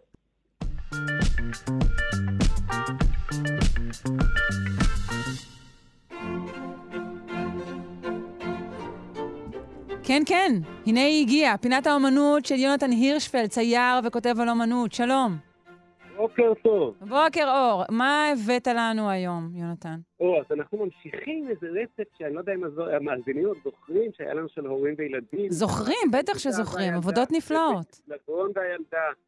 אה, אז אנחנו ממשיכים עם הורים וילדים, ועכשיו פן מפתיע אה, באישיותו המאוד מאוד שערורייתית של פבלו פיקאסו, פיקאסו כהורה. הבאתי, במקום ציור אחד, מה שאני בדרך כלל עושה, הבאתי קבוצה גדולה של עבודות, שמתי אותן כבר בעמוד הפייסבוק. אה, נכון. חלקן פיקאסואיות אה, קלאסיות, וחלקן מפתיעות מאוד. מפתיעות מאוד, ואלה הם העבודות של פיקאסו בזמן מלחמת העולם השנייה בפריז, כשהוא עושה בייביסיטר, אם אפשר לקרוא לזה ככה, או הורות, בשם היותר פשוט שלה, לבתו מאיה. מאיה פיקאסו היא הבת של מרי טרז, אהובתו השערורייתית אה, של פיקאסו. היא נולדה ב-35, וכך שהתחילה מלחמת העולם השנייה, ב-39 היא הייתה פעוטה בת ארבע. בסוף המלחמה, ב-45 היא בת עשר. בשנים האלה פיקאסו יושב איתה ובונה לה ברבורים מנייר, ועושה לה שיעורי ציור, מלמד אותה לצייר תפוח. אני מפנה את תשומת ליבם של המאזינים, תיכנסו לעמוד ותראו את השיעור ציור תפוח, זה פשוט מלבב. ואני חושב, אה, שרון, שזו הזדמנות יוצאת דופן לראות פן של פיקאסו שאנחנו לא מכירים. אנחנו מכירים אותו כגאון, מכירים אותו כרודף שמאלות, נכון. כקומוניסט, כגיבור אנטי-מלחמתי, אבל אנחנו לא מכירים אותו כהורה. וההפך, אה, יש לנו דימוי מאוד מאוד קשה שלו כהורה, מקרבות הירושה ומהספרים שהילדים פרסמו בבגרותם, כאילו היה דמות אה, שלא כל כך התעניינה וזה. והנה אנחנו רואים באמת איזה אבא שיושב ומצייר את הילדה שלו בהתפעלות, מתפעל מיופייה, כפי שהורים רבים מתפעלים מיופיים של ילדיהם, ובסוג של, לפיקאסו הייתי אומר, יש חוש מופלא לקסם של הילדות. הוא לומד ממאיה הקטנה איך להיקסם מדברים שמבוגרים כבר לא נקסמים מהם. כמו מה? מה, צעצועים, משחקים, האופן שבו כל. העולם נראה? כן, כמו לקחת שתי חתיכות נייר, להדביק אותם ולקרוא לזה חסידה. אה, כן, ילד מרים ענף מהרצפה ואומר זה חרב. זה המפתח לכל עולם האומנות מצוי בפעולה הזאת של הילד, של לקחת משהו ולדמיין אותו כמשהו אחר. כן. באמת, אה, אז, אז אלו הציפ, הציפורים ששמת פה, זה, זה בעצם, על זה אתה מדבר, על הקיפולים האלו? זה הוא עשה עבורה? כן, הוא עושה עבורה צעצועים. לדעתי, כיוון שהייתי שם בחדר, במוזיאון פיקאסו בפריז, שם אני צילמתי את התמונות האלה, לדעתי אחדים מהם מניירות עבודה, אבל אחדים פשוט עיתונים מהמלחמה. פשוט יש עיתון עם איזה חדשות מלחמה, הוא מכמת אותו, עושה ממנו חסידה. Mm, אוקיי. ומה לגבי הרישומים התמים האלו? הרישומים שנראים כל כך לא כמו פיקאסו שאנחנו מכירים. נכון. זה מזכיר לי שכשהוא התחתן עם אשתו הראשונה, ואולגה, הרקדנית הבלט, והוא רצה לצייר אותה, היא אמרה לו, אם אתה תצייר אותי קוביסטית, אתה תחזור שהבית ריק. אז פתאום יצא לו ציור... תחזור הביתה בקובייה, כן. כן, אז פתאום את אולגה הוא מצייר יפה ועדין. את החברים שלך תעשה קוביזם. אז גם את הבת שלו, בחלק מהרישומים אנחנו רואים פן של פיקאסו שאנחנו לא מכירים, אינטימי, ריאליסטי, עדין, כמעט, נראה כמו איזה רישום של איזה תיאר מאה ה-19, איזה, כן, לא יודע, רנואר או משהו, טקטקים. כן. באמת, אה, פן, פן אחר לגמרי של פיקאסו. נכון, מאוד רומנטי.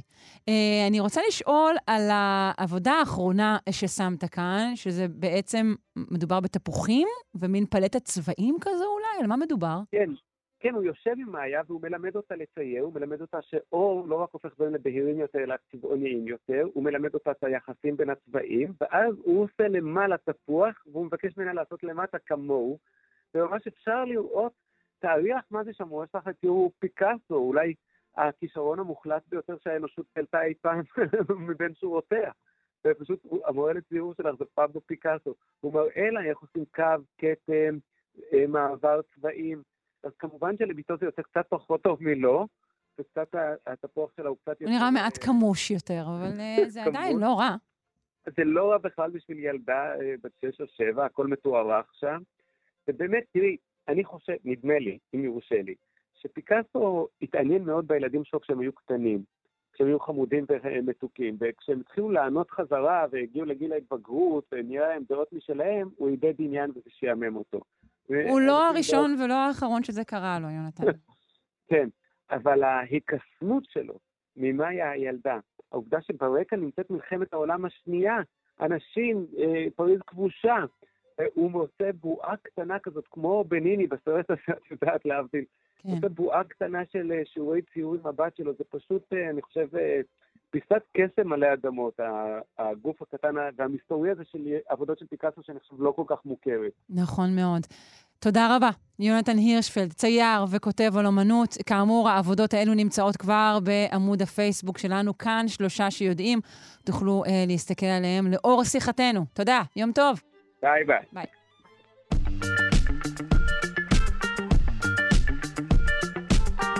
עד כאן שלושה שיודעים להיום. אני מקווה מאוד שנהניתם. אם תרצו להשלים האזנה, אה, חפשו אותנו אה, בהסכת.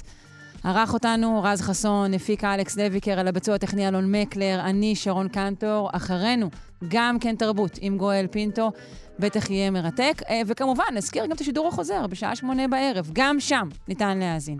המשך יום טוב. אתן מאזינות ואתם מאזינים לכאן הסכתים, הפודקאסטים של תאגיד השידור הישראלי.